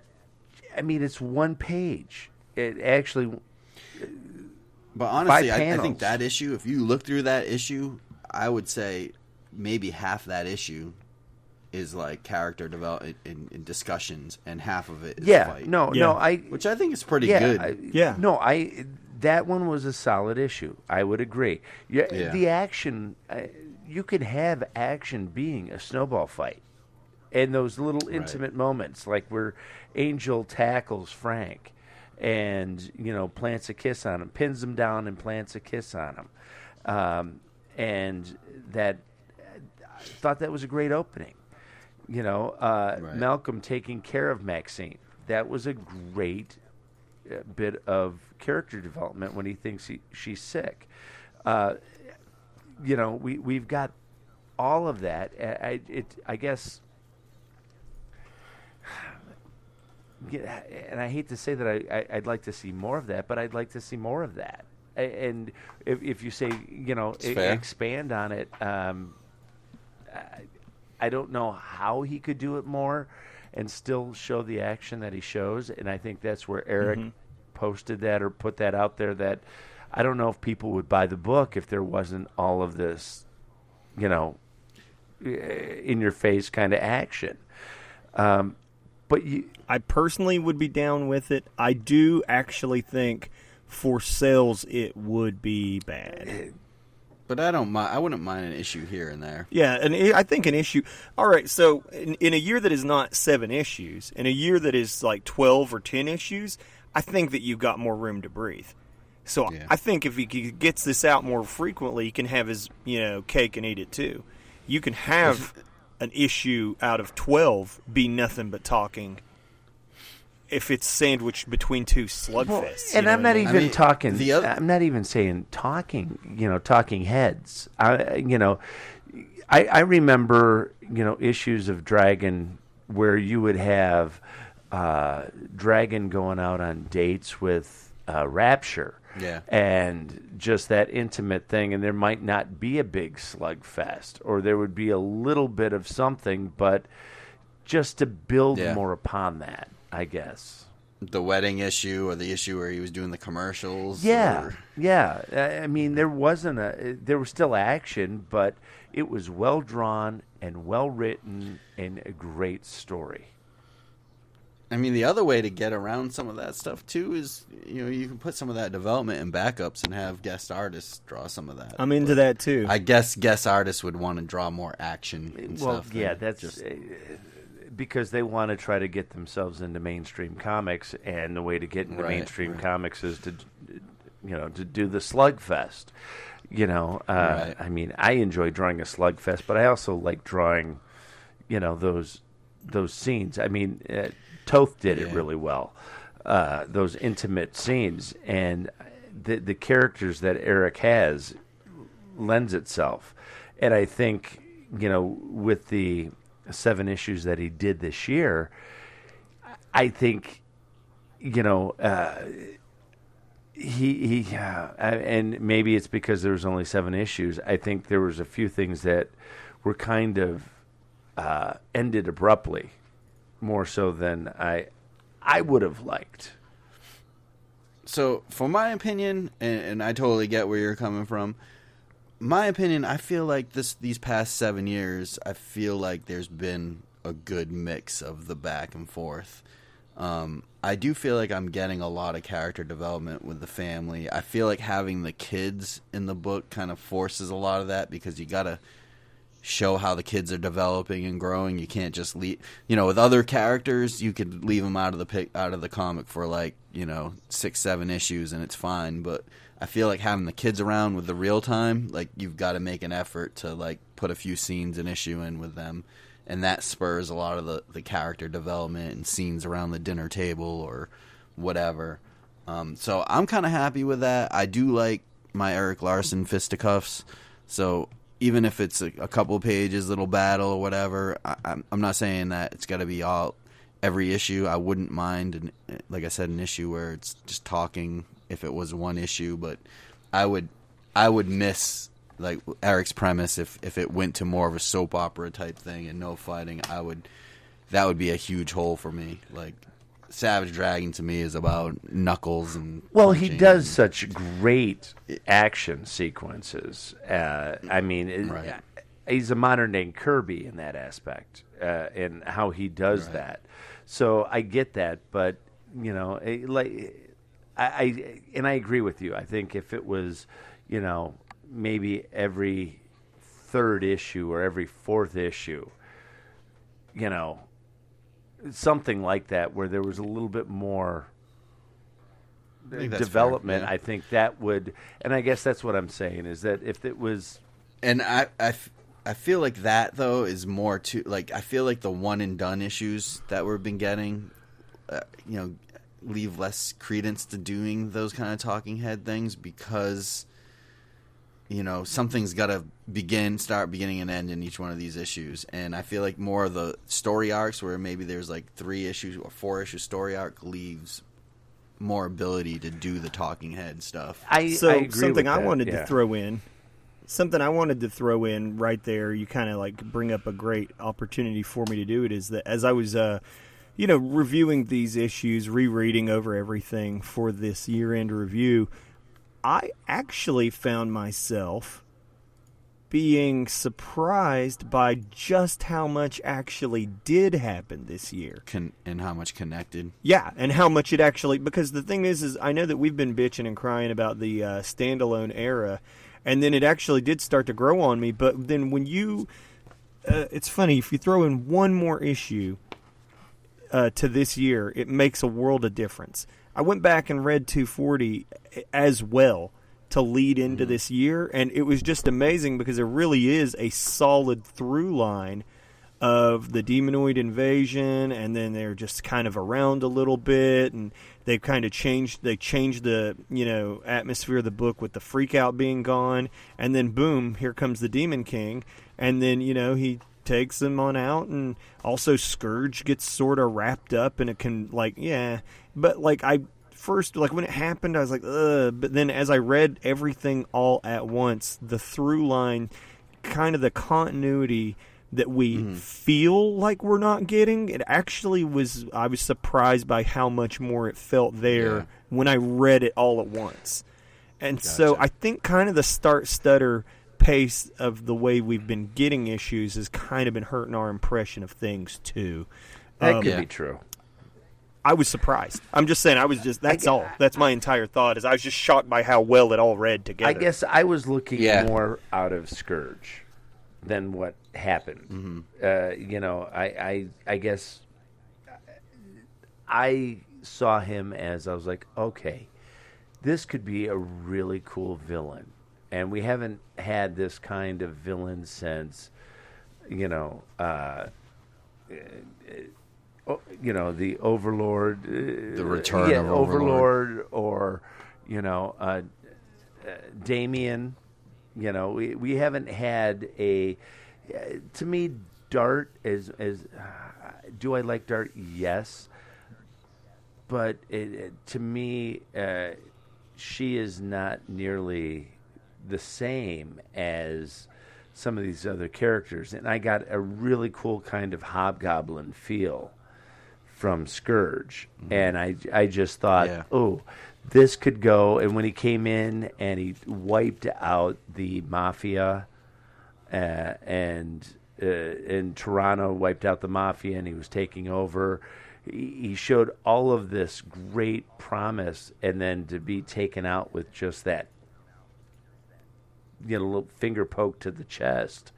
Uh, to me, that Yeah. that just I I wanted to see more. I wanted to see more conflict. Uh, about the time, you know, okay, that what that was their second meeting. I Yeah.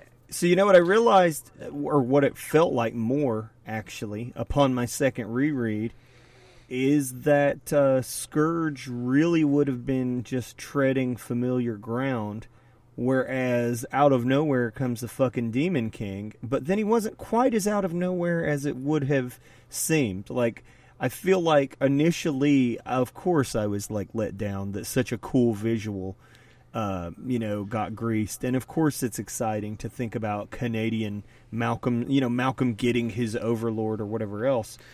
Exactly. That's what I'm about. Like Yeah, I yeah. need that. But I got to tell you, after rereading it, I was like, you know what? I don't think Scourge was it. He was built up like a heavy hitter or whatever else, but he really would have tread, I think, way too familiar you know, grounds. maybe But that's fine. But Well, give me I guess somebody. that's where we're getting all these And cool that's fine. visuals. I mean, we got the Chain Man, great fucking visuals. We got all these great Gone. gone, Uh, Scourge gone. we got we've got these these characters. We and we don't have that. You know, reoccurring yeah, villain. And, and I guess that's where I'm saying, where we build And Scourge was kind of getting yes, that way he was. too. Where we build on those arcs, or Stefano Demera, we we build on those arcs to where we we get to know this character, and, that's where those subtle, small things. I mean, there could have been so much more character development with Scourge. yeah, Eh, Raven, I gotta, I gotta disagree. I just want to butt in for one second.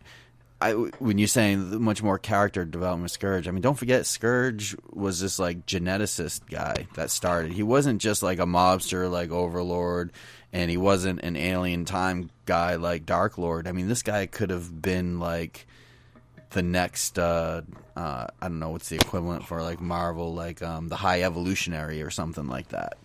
You know, like he could have he could have played that role, and that's kind of a villain we don't really see that much, um, or we haven't seen been taken to like the you know super arch villain role.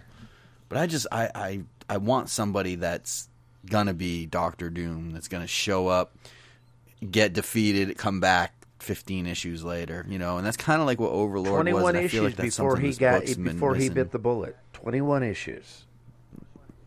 And then how many times did he come back? You know, This, I think, was a prime opportunity to build that character, and I think it was lost. Uh, eh, eh, eh, and I don't know why. Um, and don't don't forget, Dragon. The original Dragon had a lot of characters that came back. All like a lot of the the minor bosses from Vicious Circle made appearances. Uh, the Fiend had a pretty decent run. Uh, you know, of course, Dark Lord. Um, who's the guy from the Void? Uh, Death Seed. uh, Dark Death Seed, Death yeah. Seed, yeah. he yeah. didn't really Um, come back. He died and got replaced a couple times. But he was, yeah. I, I mean, I just felt like there were more major villains, and it wasn't like you know the guy makes two appearances and he's killed. or off. one appearance. I mean, uh, going back last year, we there were some really cool character designs that Erik has done, and they're gone. It's like they they Yeah. that that that character that uh, the blue guy that uh, phased in and out. Th- Oh, that yeah, was a. Yep. great design. That was a great character. One and done. I, and you know, It's just not where he's at Uh, right I- now, headspace wise. Like the thing is, is uh, what's funny. You- I I'm totally with you. So let Hmm. me just say that a I am totally with you, and b I totally went through this like range of emotions. But where it clicked for me, it's funny when we were doing our interview with uh, Michel Fiffe of Copra. He said, uh, you know, we were talking about like, you know, oh, Savage Dragon, new TV show or whatever, and he's like, yeah, but Erik's done all that. He's like, but he's done all that. So like, and, he- and you know, he doesn't want to do that again. And it's kind of like funny because like at that moment it clicked for me. I was like, oh yeah, wait, wait, like we know this about him. Like he doesn't like to do the same shit. Like I I guess it's funny is kind of like a false start is what's really was bad about Scourge is because it seemed like we he was building up this new overlord, but that wasn't what ended up happening. And so it's that kind of like, you know, supervillain blue balls is what you got. but this era this era of done in Title one- of the episode: superhero blue ball, super villain blue ball. but like Super villain blue balls. But basically, it's like that is just, and I guess again, you know, you you absolutely. I'm not here to invalidate or clap back or shout down what you're saying.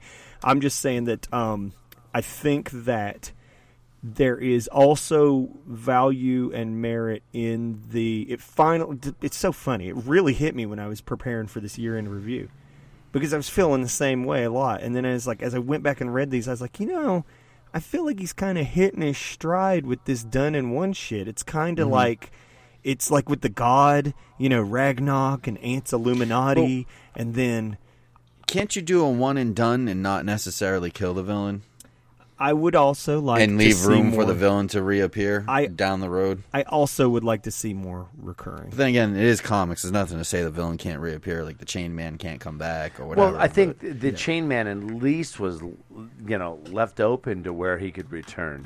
Where you know, Yeah.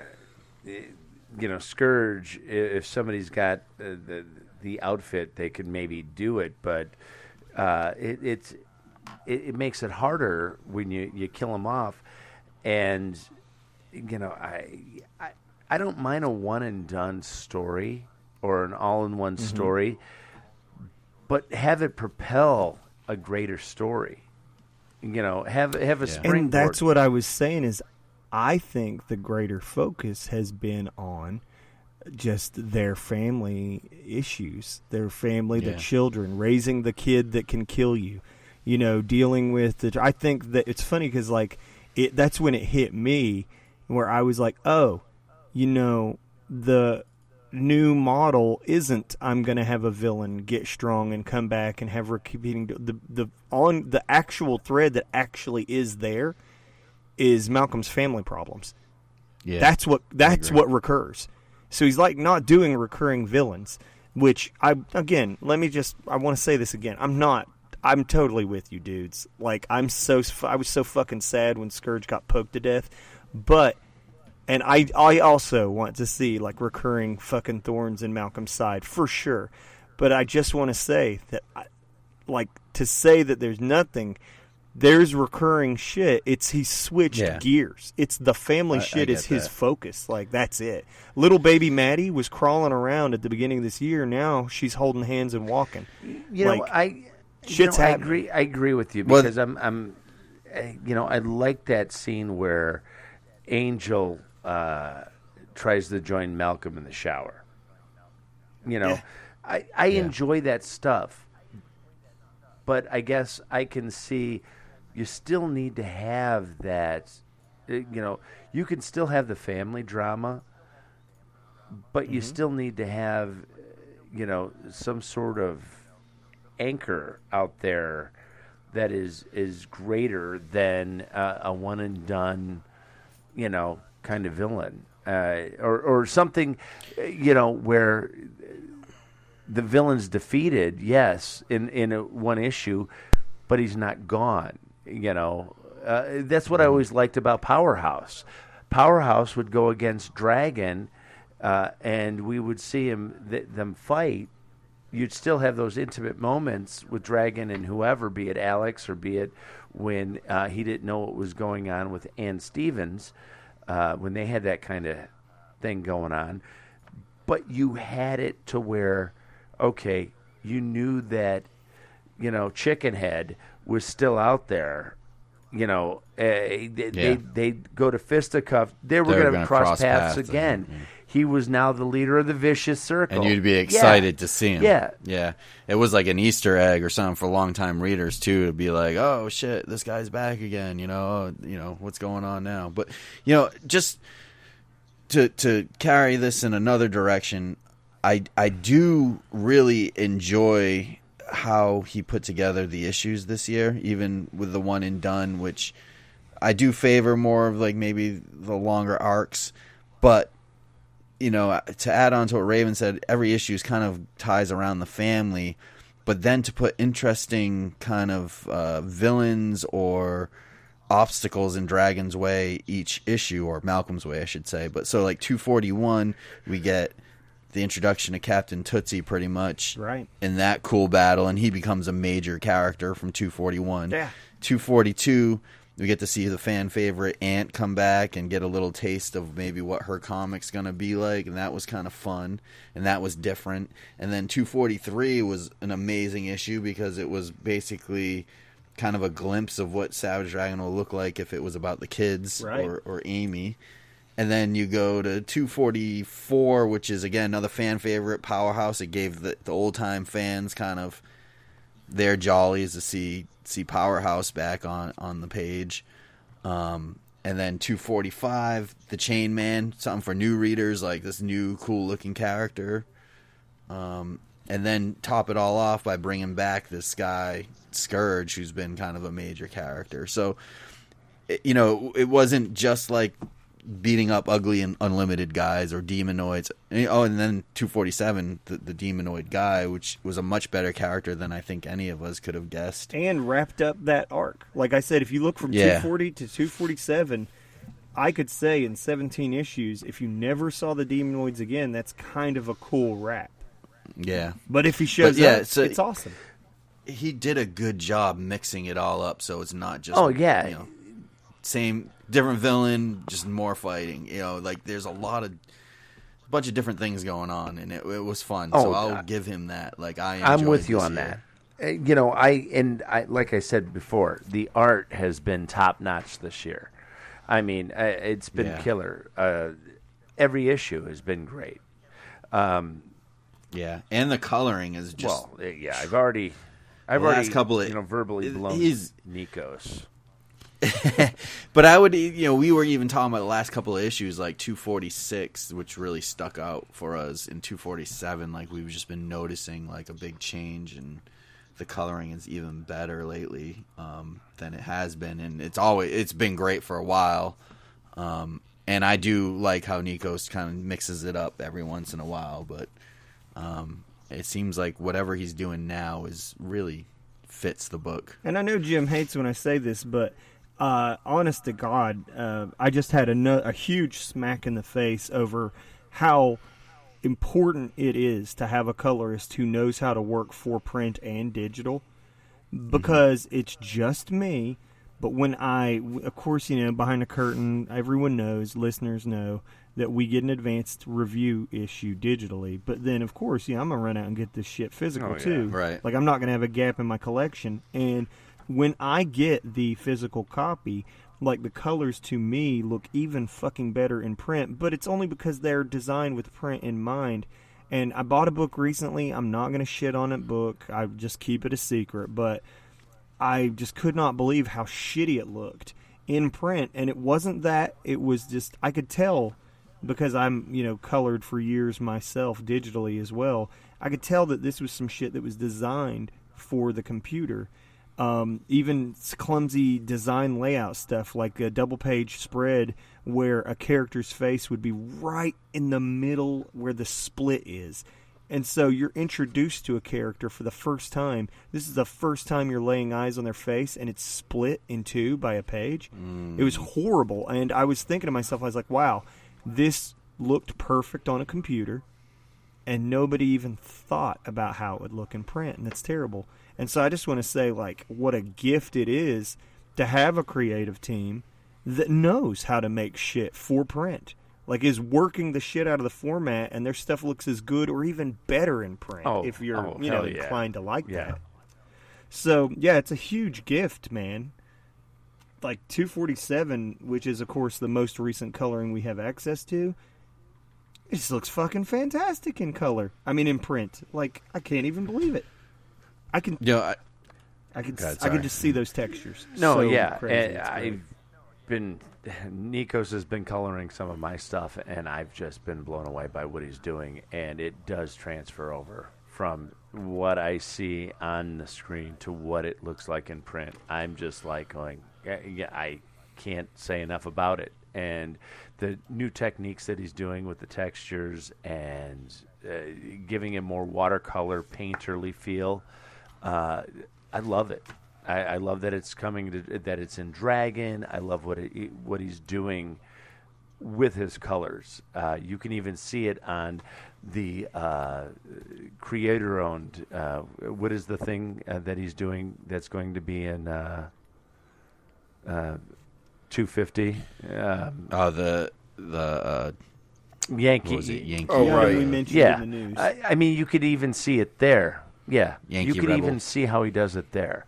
So uh, he's evolved as a colorist, uh, you know, and he's brought more tools uh, into his, his tool bag, and it shows. Shows on Dragon, and it shows on other things that he's working on. So you know, uh, I, I can't say enough about him as a colorist. He just he brings his A game every time. I even want to say that I think, and I, again, I noticed it more upon this year-end review than I did even as a regular reader. But I think that you know Erik has been attempting uh, some interesting stuff artistically here and there. Like you know, he's been doing some like uh, Bill Sienkiewicz style, like you know, sketchy rendering. Like you know, uh, you can see it really well on like Malcolm's nose on the cover of like 251 but I'm just saying, like, if this double page spread in 247, if you want to see what I'm talking about, like, there's just all kinds of just crazy little frantic cross hatching and sketching, just really mad stuff. And then another thing that I noticed is that he also was using, um, to some great effect, the occasional um, digitally reduced kind of thing. By that I mean like the Rice-A-Roni covers Oh yeah, uh, were were used to great effect, but additionally, um, the bar that they uh, go to, that Malcolm and Maxine go to when they're celebrating the Toronto Raptors uh, victory. You know, there's some great reduction of a sign there to you know just clearly it's like a reduced photo or whatever. Normally I don't like that stuff, but again he's doing it very well. Uh, in 241 behind Captain Tootsie, uh, you have that fantastic like airport uh, shot where Tootsie is at the airport, and that's clearly got some kind of like, you know, it's some kind of filtered photo or something like that. But again, normally that bugs me. He's found a good way to make it work. I think it's cool. So even Erik is kind of like just, you know, busting out shit. There's like textures I noticed uh, were a thing this year too. Um, Mm-hmm. Like the te- repeating patterns on characters' clothes. You know, Angel has, or not Angel, but there's a girl in the mall with Christmas trees on her pants and just little things like that. So uh, a logo, Hudson Bay logo on a shopping bag, you know, just things like that. Attention to detail that's easy to neglect, but man, it's nice. Well, it's cool. Well, I and like you it. also see it in 245 when he's doing, uh, you know, the uh, 12 pay or 12 panel grid. The amount of detail that he's Right. putting in those those panels and the action, he, just this, the the panel to panel storytelling, and how he moves the camera, how he zooms in and pulls out, and what he draws Right. and how he draws it, and the amount of detail that he's putting in those panels are, are Mm-hmm. just, I think, really phenomenal. I, I, I think, like I said, Yeah. artistically, uh, it was uh, seven issues. I give them, you know, ten out of ten on, on the seven issues. That Yeah. just he, he killed it. yeah. You know, we would be uh, remiss to leave out Farron Delgado's contributions too throughout the, the whole year. I think this is his first full year on Dragon. I was looking back. I think he started like lettering March 2018. I Right. mean his how he his titles. Uh, how he, I, I I love it. I love the old school kind of sound effects. Uh, I I love how you know I'm I'm looking at the Chain Man. Uh, just how he did the Chain Man, and how his you know that splash page, that opening splash page of Malcolm wrapped in chains. You know, Right. and how the the text goes around. It just frames it nicely. It helps your eye movement. Uh, same thing with any of the sound effects, and uh, his lettering is just, especially on the sound effects, and where he puts accents, and it's those accents that can be subtle, uh, that he does so subtly, but yet it, they're so powerful, and you don't even realize how powerful. Malcolm, oh, go. Where did where did Farron come from? Like, was he doing professional work before this, or was he just kind of semi-pro type? That's Or that's a, uh, that's we a good question. I I don't know. I would like to say that he was doing s- uh, semi-pro stuff. I I don't know. but he wasn't like all no, over now, the place. now like he a Jo- now he is. Eichhorn now he is. He's like working Yeah. for DC, Yeah. working for Marvel. Um, I'm telling you, the industry reads Savage Dragon. Like it's an industry read book. Like you'll notice, like whoever's doing shit in Savage Dragon, if they've got any kind of chops, they get scooped up. So it's yeah. Of course, he's working for you know like all kinds of people because the work he's done in this book has been fucking Oh, yeah. incredible. Yeah, I mean, I and I love having him letter my stuff. I mean, his his work. Yeah, yeah, it is. a treat. It is. He makes me look way better than I am, and he just, like I said, the little accents that he adds. It's just like a, you know, eh, it's just like a fine little twist. You know, you get a. You get a martini, or you get something. You get that twist. You get that. It's just a nice accent.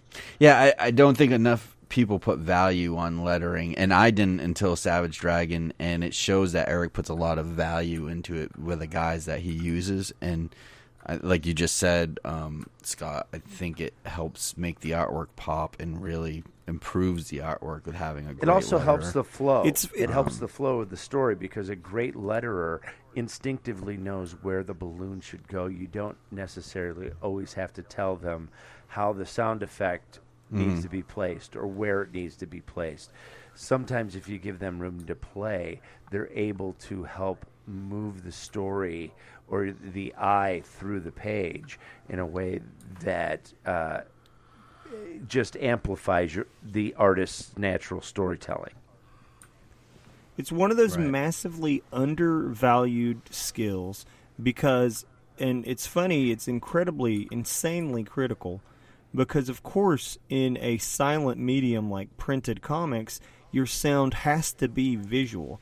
So when you have a visual representation of sound, things like bold letters, you know, uh, things like a sound effect that corresponds to what's happening. You know, Fair Delgado, somebody's fallen in water, there's going to be a splash, and it's going to look like water that is splashing. If somebody's cutting something and it goes shink, like there's going to be like the word shink is going to be cut sharp. in half or sharp. yeah. You know, if if somebody punches someone and says boom, it's going to look like it's huge and bold, and that is a talent that, honest to God, like it's nuts how bad corporate comics just butchered that shit, dude. Because the emphasis on taking the like life out of lettering is fucking real, dude. They just wanted books done fast and kind of scrapped that emphasis on quality lettering. And I yeah, I just got to agree that like when you're reading lettering that's bad, it's just nowhere near the same experience as reading thoughtful lettering. Right. That's it. That's it. and That's all. So can, can we talk about some of the backups? I, I want to talk about my one of my favorite backups that we had this year, and one of my favorite all time. Just the artist, at least. Um, I don't know. You guys probably know what I'm going to say. Oh, yeah, we it's do. The, uh, Dragon and it's Feasel. guy's name. No, I well, I think that was good too. Oh, but for me, it was more the the Camel Kachansky art, um, the one with Mighty Man and Super The Patriot. fall of the mighty. I don't know where this art. Yeah, I don't know where he picked this artist up. I've never seen his work before, but the guy is good. Yeah. Okay, so for me it was the uh, other one, the the Yeah, I know you guys love that. Well, Raven wasn't here when we reviewed that. Uh, our friend of the show, uh, Zach Hawkins, was. I was here. no, Oh, Raven Raven was- was I here. You wasn't. weren't here. Oh yeah, You just hurt me. That's all. yeah. You're forgettable, Raven. No, uh, Zach was joining us. That was a uh, beautiful coincidence because Yeah. he's actually a uh, uh, what is he, Jim? P- 2000 AD. P- P- PJ Holden is mostly Yeah. known from his 2000 AD work on Judge Dredd and others, as well as some beautiful. other independent work. Uh, I think one of his books he worked on was uh, called uh, Department of Monsterology. Yeah, but I loved that one. I love that backup. But I love that one you were talking about too, uh, Craig. My God, that was a fantastic, and even got the back cover too. So we got the back cover and the backup to go with that one. Oh, so- robots, zombies, demonoids, but that guy, his art blew me away. Yep. I, I don't know. It was a good backup. unbelievable. I feel like it was somewhat familiar, like he had done something before as a backup, but I can't place it. Not that I I've, remember. I've seen him someplace before, and I would have to. Out of the two that you guys have been talking about, I would have to go with the Super Patriot and uh, uh, Mighty Man. Mighty Man. Um, the, the the I'm trying to think of who he looks like, like what the art looks like. he I can't looks a little bit like Nikos. you know what? But- It- it's almost like he's the uh, love child of uh, Nikos and David uh, Johnson. Yeah, I would say it's like Dave Johnson and Ashley Wood. Yeah. Ashley Wood, I could see that too. But I see a lot of Dave Johnson in the way that he does uh, texture. yeah. Also, how he draws uh, yeah. Super Patriots guns puts a lot more detail into them than some people Yeah. do. Fantastic camera work, though. I'm talking about like just Love- fantastic. yeah, I love positioning. shooting through the t- the the uh, jaw, uh, and and you see Mighty Man there with the bloody fists, and then looking at his hands afterwards. You know, uh, just great. You know, you've got almost that Citizen Kane kind of uh, cinematography with the uh, camera angles. But even on his Uh, Go sorry, ahead. No, no, go ahead. I was trying to think of who. He, I was thinking of Denys Cowan's art. Like if you looked at his uh, Deadlock, um, Deathlock, I mean, uh, comic from the '90s. Mm-hmm. That's where the vibe I got from it. I don't know if you guys remember Denys Cowan, D N Y S C O W A N. No, but listeners, please Google that. I'm trying to think. He did a lot of milestone comics. Mm-hmm. Wait, who who was that again? Denys Cowan. Oh yes, okay, I'm aware of them. Didn't they draw the question in the '80s? yes. yes, okay, yes. I'm familiar. He's got that kind of a scratchy yeah, style. absolutely. um it's if you look up like 90s deathlock comics like that he was he did that series and that series was really cool but that's what it, it reminded me of and when you first review it I, I had that on the tip of my tongue and i just remembered it now but i don't know listeners if you agree let me know That's what these year-end reviews are for, baby. So we can take that nostalgic look back with new, fresh minds. Um, I was just going to throw in that even on the subtle things, like the panel where Super Patriot is uh, reaching down to Betsy and he says, "I know about the horrors of war. I've lived through too many of them." You know, that's just strong-ass camera work. You know, where Super Patriot is like higher up in the panel, really selling his big, you know, like powerful adult style. You know, he's a hero presence with the sun behind him, hitting on his mask, and then you know she's just you know a kid, and just like you know shorter and smaller in the panel and stuff. Just that's solid cartooning, baby. That's fucking great. That's good stuff. So yeah, this was strong as hell. Um, I see why it's your favorite. I'm gonna stick with mine because I just like you know I thought Dragon was funny and goofy and felt good to see the old man just for a little bit. It kind of uh, fulfilled the promise that we had um, been told that you know, hey, we can see Dragon in backups. It's fine. We'll see flashbacks, things we didn't see, you know, because people were bitching, and I use that as a great selling point too. I was like, yo, dudes, you know, if you if you say you miss Savage Dragon, buy this issue. He's in it. Like you know, right fuckers yep get in on it.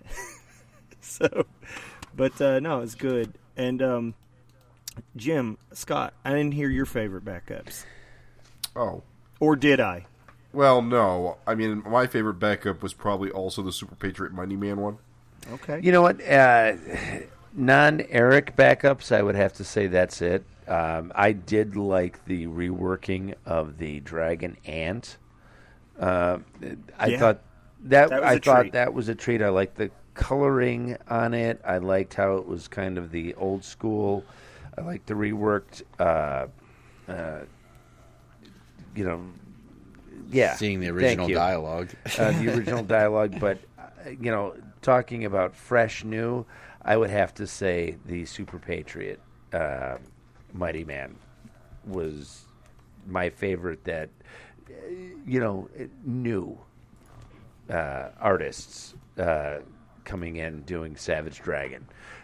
Uh, but uh, it, it was nice to actually see Erik's original treatment for that uh, ant uh, dragon from uh, uh, Spawn.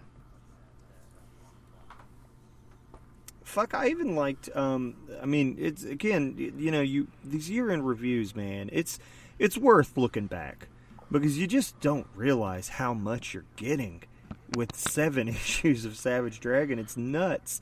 But like, I even like the like Night Watchman Kid Galahad, and I even like the Aquaria backup. Like, just so much variety in a seven-month or seven-issue span. You know, It's uh, insane. I always liked the variety with Dragon. I was not a big Aquaria fan. Just I, I didn't like it when it first came. I, just me personally, it was an art taste. Not a big fan of Aquaria. Uh, but uh, the other stuff, and maybe it's because it has nothing to do with Dragon. Maybe it's a mixture of that and and art style. Uh, I, like I said before, I have a hard time if I'm not a fan of the art. Actually, reading the story, the story could be great. It could be the next, uh, you know, uh, Watchmen, and if I'm not into the story, that's j- just it. Let me say, I also was super fucking pleased to see G Man return. Oh yeah. Like, Yes. god damn, Yeah, what a those tr- strips are funny. what a triumphant return! Like, and I like how it's colored Damn. now. I mean, that's you know really cool. Yeah. Eh, different, you know, than the actual. Okay, here we got the flat colors, making it look old school, like the old, you know, newsprint comics. I thought was, you know, a, a, a, a brilliant move on that part. You know, on Chris's part. Yeah. And even the even the funnies, um, I just think that like the funnies were like killing it like all this year too. Dude, how funny was the latest one um, where he did like the old timey ads? Yes, dude. Oh. Yes, Adam Pruitt, shout out, shout Yeah. out. That shit was fucking great. I don't know, just like And he got his uh, a Fincast ad. Yeah, yeah, he did a, bu- all, a bunch of those little fake ads, and they were all really cute. I just think that, uh, like I said, uh, even though it was only seven issues, you know, I was prepared to really harp on like the quantity or whatever. Like doing this review, I was just like, God damn, dude, 2019 was still pretty sweet. Well, the Like, quality, the quality was stellar. Uh, You know, you can live with the quantity if the quality's stellar. I don't like to throw shit under the bus. I don't like to tear something down to make another thing, uh, you know, build another thing up. But I'm gonna in this instance, just as a because the one of the only other recurring things that I bought like every month this year was uh, the new Fight Club, and it's funny because as I read through Fight Club, I was just like the art's beautiful, can't slight that. Famous author, so you'd think story was good, but just wasn't like fucking doing it for me. And I just the second one kind of pulled it out at the end and was okay, but and I was hoping for that, but it was just incredibly disappointing. And I was just thinking to myself, you know, it's so crazy because here's like Fight Club, you know, high profile comic, you know, whatever else, or blah blah blah, and it the most it had for extra content was there was a little like fake newspaper advice column in the front, and you I just blast through an issue of that and just feel empty. You know, there's like no real like thrill. It's just like, oh, you know, this art's cool, but this story just kind of sucks, you know. And it's just kind of like even like we were talking about larger arcs and all this stuff, and I was just like, you know, seven issues of Savage Dragon did more than the entirety of Fight Club three. I was insanely disappointed. So just really like I always joke that like Savage Dragon's king of the heap every time I pick it up. Like whenever I'm buying it, it's the best comic I have that week. But it's true, man. Just there's so much shit in a single issue of Savage Dragon. There's pinups and backups and strips. Well, again, you have to go back and take a double, uh, uh, a double take or uh, another look because there's things that you miss on that first pass through. You're like, okay, I can read this, I can skim it and read it really quick, but then once you start to look at the artwork and how it, uh, how the art and the words coincide and mesh, there's things that you, subtleties that you catch on the second read. And that and then you find yourself talking about it for two hours with your friends. Yeah. True. yeah. But yeah, it was, it was a good year, I thought. I, I would agree. I would agree 100%. Yeah, um, absolutely. 2019, I was super prepared to come in and be talking about what more, you know, I wish there was this more issues or this or that, or it would have been cool if this happened. You know what? but- Yeah, yeah uh, you, know- know, uh, do we always wish there were more issues? Yes. But looking at the issues we got, we got good issues. We got solid issues. And to think yeah. we're starting a new decade of Savage Dragon come next year. Yeah. Yeah. Well, I, I think what helped it out too this year is it was a lot of fun reading those Ninja Turtle comics again in color, Yep. which tied in a lot with Savage Dragon. Absolutely. Getting, you know, for me, I'm a huge fan of Erik's old Spider-Man, so just get, getting to pop in and check in on on the the Erik Larsen Spider-Man was fun. You know, We Uh, got Cap so to look forward to. as as much as it's. Yep, yep. For But me, as much as it. go I ahead. was just going to add those were new issues. And so for me, I you know I didn't really even feel such a drought because like I was having new Savage Dragon related experiences this year like all the time through Turtles. So thank you guys for doing that Turtle stuff. and also Craig, I mean, I know that we're going to dedicate like more time to it. We don't have time to really talk much about it now. But uh also Savage Dragon Johnny Raygun was Yeah, absolutely. I was gonna say that. Fucking treat. That's- that's we good- really need yeah. to get to reviewing that sometime soon. absolutely. But just I'll leave it at it was good. Craig say something yeah, about it. Yeah, well, no, it was good. we'll we'll review it. it. It was a long time coming. I mean, that's something that that Rich Woodall, who you know, listeners remember we interviewed a few episodes back, but it was really a labor a labor of love for him and something that he was you know super stoked to have his you know he's a longtime Savage Dragon fan, so it was fun I think for him and it shows. And you know, this is a book that's really been uh, ten plus years in the making. And just really, I think like it's cool because overall, 2019 was fucking jam packed as far as Savage Dragon stuff goes. Jim, didn't we start retro reviews this year? We did. Yeah, that was fun. Yeah. And that has been a lot. I read new shit for retro reviews or old shit that I had read, but I just had your fresh perspectives on it. You know. Uh, the other thing that was fun too is that even though it was uh, you know a seven ep- issue year, we we really pushed to try to do an episode every two weeks instead of the once a month, and I think that's also kind of kept us sharp on Savage Dragon, and it's kind of been fun. I, I like that trying to be more structured, Absolutely. and and it's been working out pretty well. So I laughed because I was like, we, I was thinking about everything, and I was like, you know, we usually interview Erik once a year, and because there were only seven issues, this year went by. We didn't talk to him. yeah, It's so funny, but like at the same time, like it just felt like Savage Dragon like oriented content nonstop. It felt good. I, I've been having a great time, you know, talking with you guys, and listeners are really, you know, appreciate. Like we've had a lot of, I think, good listener interactions too, and contributions. Like uh, again, I hate to keep, just keep dropping, you know, but friend of the show, uh, Michel Fiffe brings back that like in two. Uh, 47 legendary letter hack Olaf Beamer reappeared after Yeah. after like a decade. He said he's been like a decade since he uh what did he say? 15 years since his last letter, a decade since he read the book. Wow. wow. And he came back after being gone all that time and he said he was just like blown away, you know, Malcolm's got a family and all this stuff and so he's like, "Yeah, you got me for life." He was like everybody was shocked. He was like, "I'm I'm back. I'm never going to quit." And it's funny cuz like Michel brought he was like, "Oh dude, oh, you know, Olaf is back." And I was like, I had that name seemed familiar. I was like, Olaf Beamer. I was like, I got to look this up. If you Yeah. look up letter hacks on Wikipedia, his name is second on the list. wow. It's fucking crazy. So kind of a well-known letter hack. It's nuts. Um, big year, dude. Small issue Yeah. count, big year.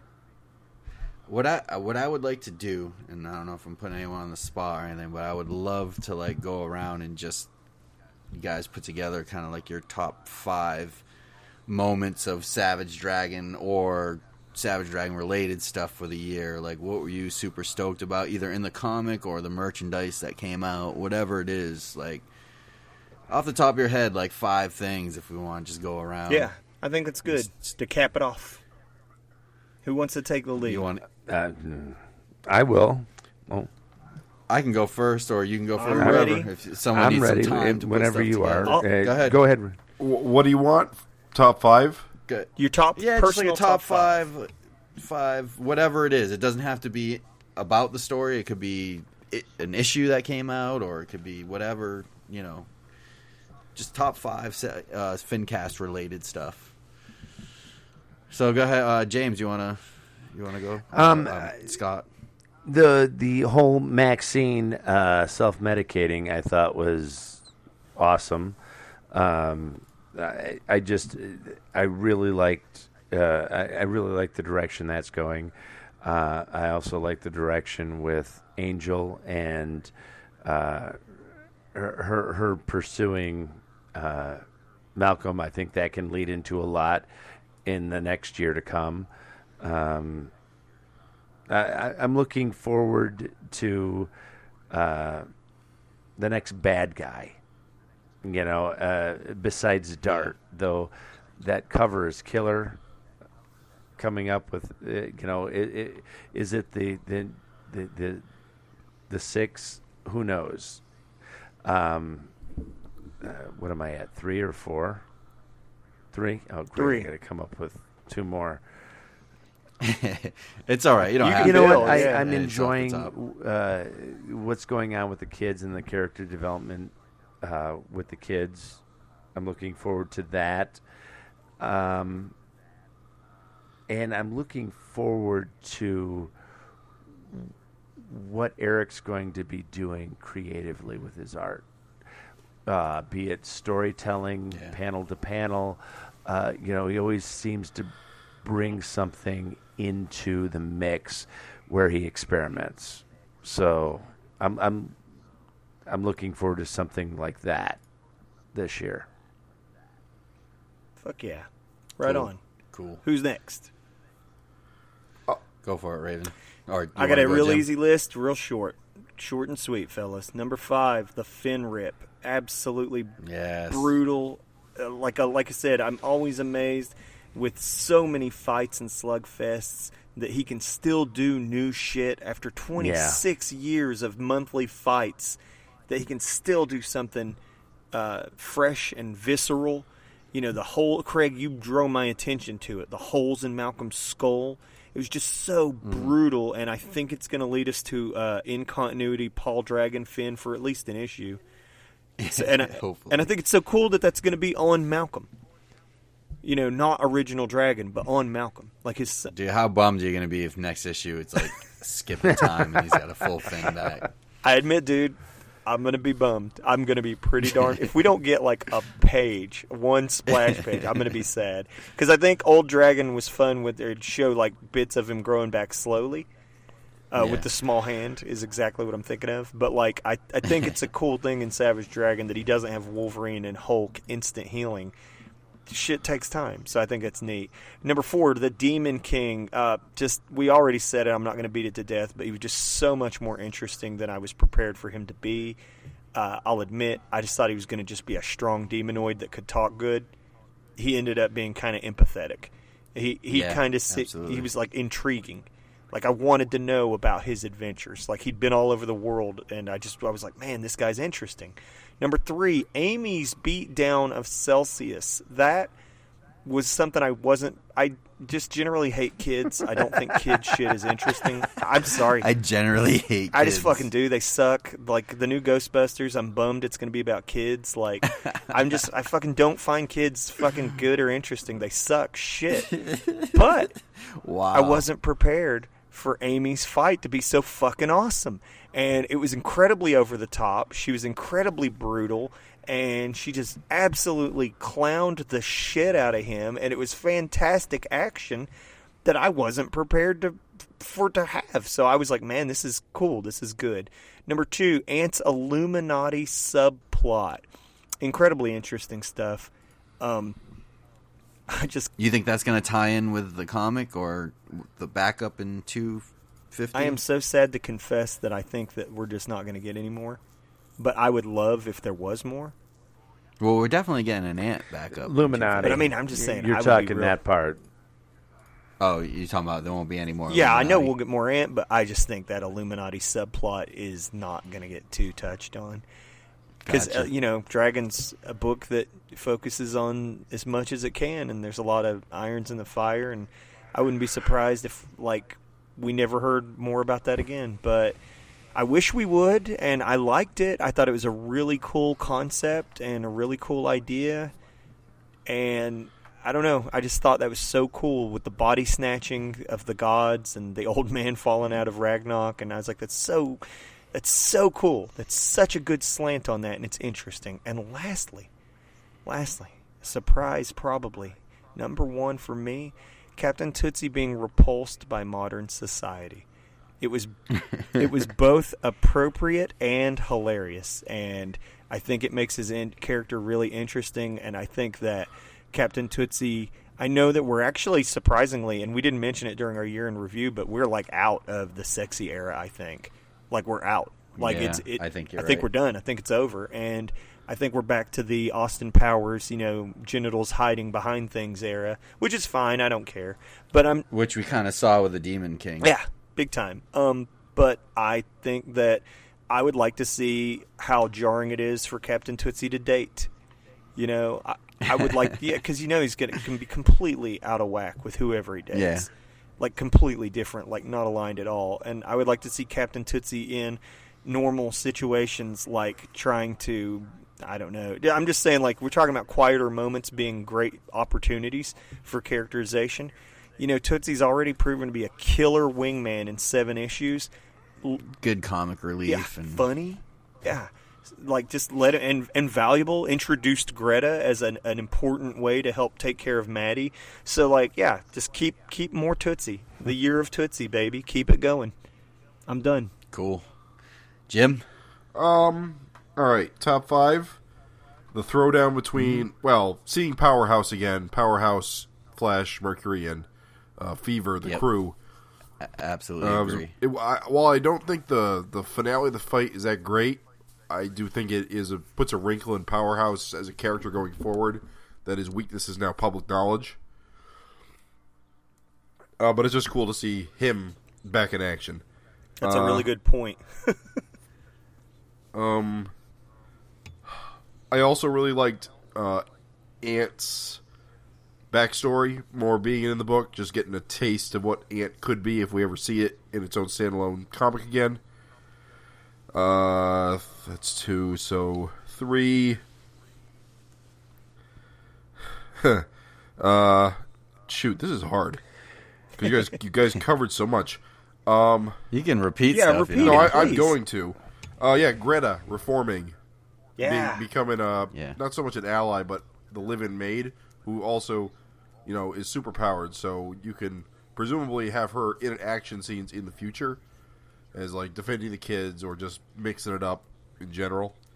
yeah. Because she's still a super powered robot. She's just uh, reprogrammed. Mm-hmm. So there's lots of possibilities there. Yeah. Uh, number four, I really like the look of the the uh, the Bay Guardian. Oh yeah. I would like to Yeah. see him again, although I don't can't think of any real opportunities that that would come up because I think he just got injured in his fight, Right. so he's still around for now. If I can give you some hope in the letters column to 247, Erik responds by saying he would like to have Malcolm visit more cities. Yeah, uh, and finally, number five, Captain Toot- Captain Tootsie in general. Captain Tootsie is Yeah. just a great looking character, and he's the kind of out of time sort of character that I can really you know enjoy. And I'll I'll agree, he is kind of cooler than Daredevil. Oh yeah. Uh, just visually, Daredevil's fine, but I don't know. There's something about Captain Tootsie that I like more. Yeah. Big time. I agree. I just think visually he's more interesting, even though Daredevil does have that split color thing going on. I just never found him very compelling. Yeah, I agree. Craig, that's you, man. All right. Well, going last, you guys covered a lot of the stuff, so I'll go through it real quick. Um, starting with number five, um, for me, one of my favorite things of this year is that splash page with the Chain Man and the Bay Guardian. That that double page on the you know the hills of San Francisco. That blew my mind when I when I flipped to that. That I hadn't seen a splash page, a double splash look that cool in a while. That that was Hell neat yeah. That was a lot of fun to see. Um, number four for me, Captain Tootsie joining the cast. So we talked about that. I pretty much echo everything you guys say. Number three, the Powerhouse reappearance. Always a joy to see Powerhouse. He's one of my favorite villains. He's so he's goofy. He's so goofy, but he at the same time he's very intimidating looking. He's a weird character that just works for some reason. He's got like a hay head, you know, but he just works, you know. He- he's just good. I don't I don't understand it, but he's good. You're right. You're Um, absolutely right. it's just something that only works in Savage Dragon. Savage Dragon is great. It's so great good. weirdos. Yeah, so good. Um, number two, for me, uh, as much as I didn't like it, it was very shocking, and it's just a, a testament for how cool Savage Dragon is. Is the Scourge death? It was like I didn't like it, but I liked it because it's I like it because it's surprising. Yeah.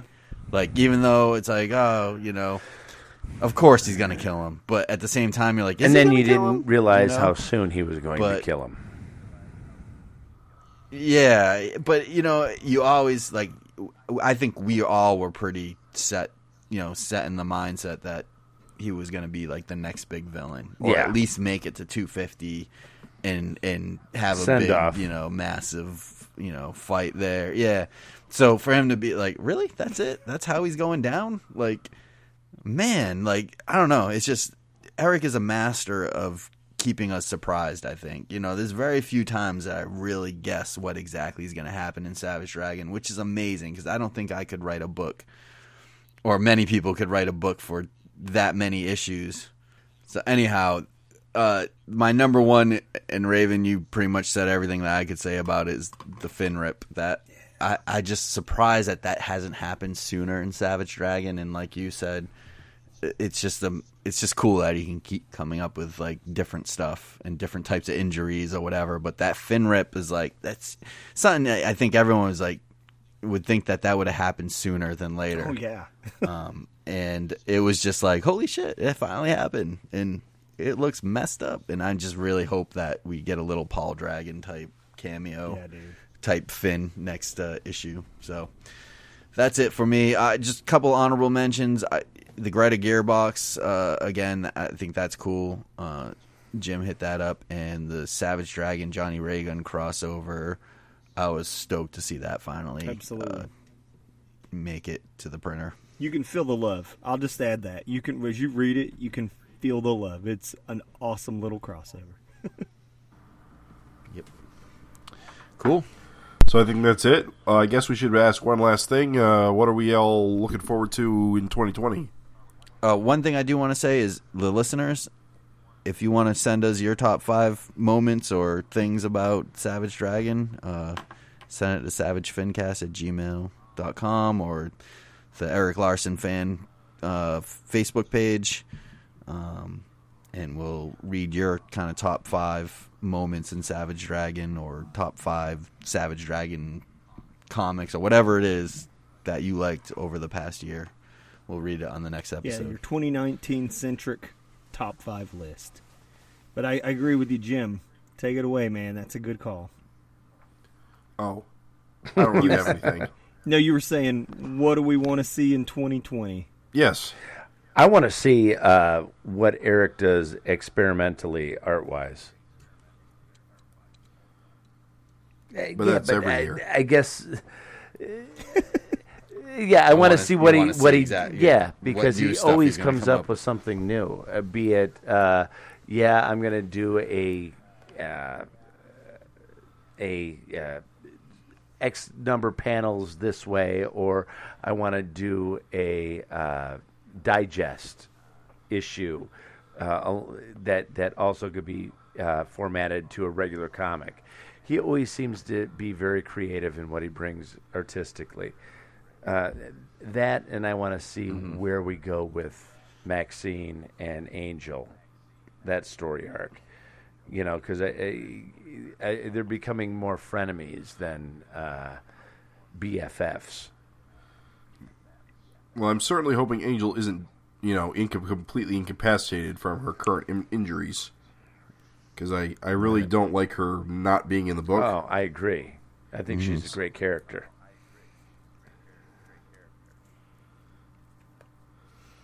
What about you, Raven? Baby, I'm short sighted. For me, it's all about 250. Yeah, that's what I'm saying. That is promising to be a big status quo change, a shake up. Of course, it's going to be 100 pages. I'm down for every single cover. I can't wait to see that Yeah. Rob Liefeld cover. I don't even give a fuck. Haters be gone. Yep. I can't wait to see it. I'm not even a Skottie Young fan, but I want to see Skottie Young's cover. I'm so I, I gotta see Walt Oh, Simonson's cover. dude, you ain't fucking kidding. And I'm excited to see what the Scott James of the world do with the sketch cover, with the classic logo. you know, Oh, with the State Fair zucchinis. yes, dude, the legendary Mister Monster. so I can't wait. I, I'm 250 for me. 2020 is 250. I'm s- I'm Yeah, hyped. yeah. I want to know what the backups are going to be all about. I want to know if there's going to be any extra pinups. Yep. I want to. I want to see the covers. I want to smell the pages of that gigantic issue. Yes, dude. Is it going to be square bound? I told him. I told him. Yeah, shop, likely. I told him at the shop. I said every single cover, Cha-ching. That's Yeah. ridiculous. and they were like, "Whoa!" I was like, "Dudes, don't act like I don't always do. this. Raven the High Roller. Give me all those fucking covers." Yeah, Let it roll, Just baby. let it roll. Daddy's on a streak. Yeah, that's that's uh, that's really my big focus. That's you too. and I just and I think even beyond 250, what's 251 going to Yeah. be? What's the aftermath? Yeah. Because that's uh, if you look at these major issues, it's like there's always something unexpected happens, and it's like, oh, all right, well, you you get done reading that anniversary issue, and you're like, shit, where do we go from here? Yeah. So Fucking a. cool. Gentlemen, always an incredible, fun time talking Savage Dragon with you. I really, truly love it. As a listener only, I used to always say, thank you for enhancing my Savage Dragon experience. Listeners, I hope you enjoyed it. And everybody, I hope you had an awesome 2019. Here's looking to an awesome 2020 and issue 250 and beyond. And Scott, thanks for joining No. I appreciate you guys having me. Jim? I, I, anytime I can talk Dragon with you guys, I I love it. Yeah, it's a lot of fun having you on. You, you have a lot of great input and insights, which makes it cool. And So we appreciate you being on. Poor Jim fought an absolutely vicious illness to be here, and I just thank you for struggling through it, man. And I mean, Craig, you're just fucking won the game.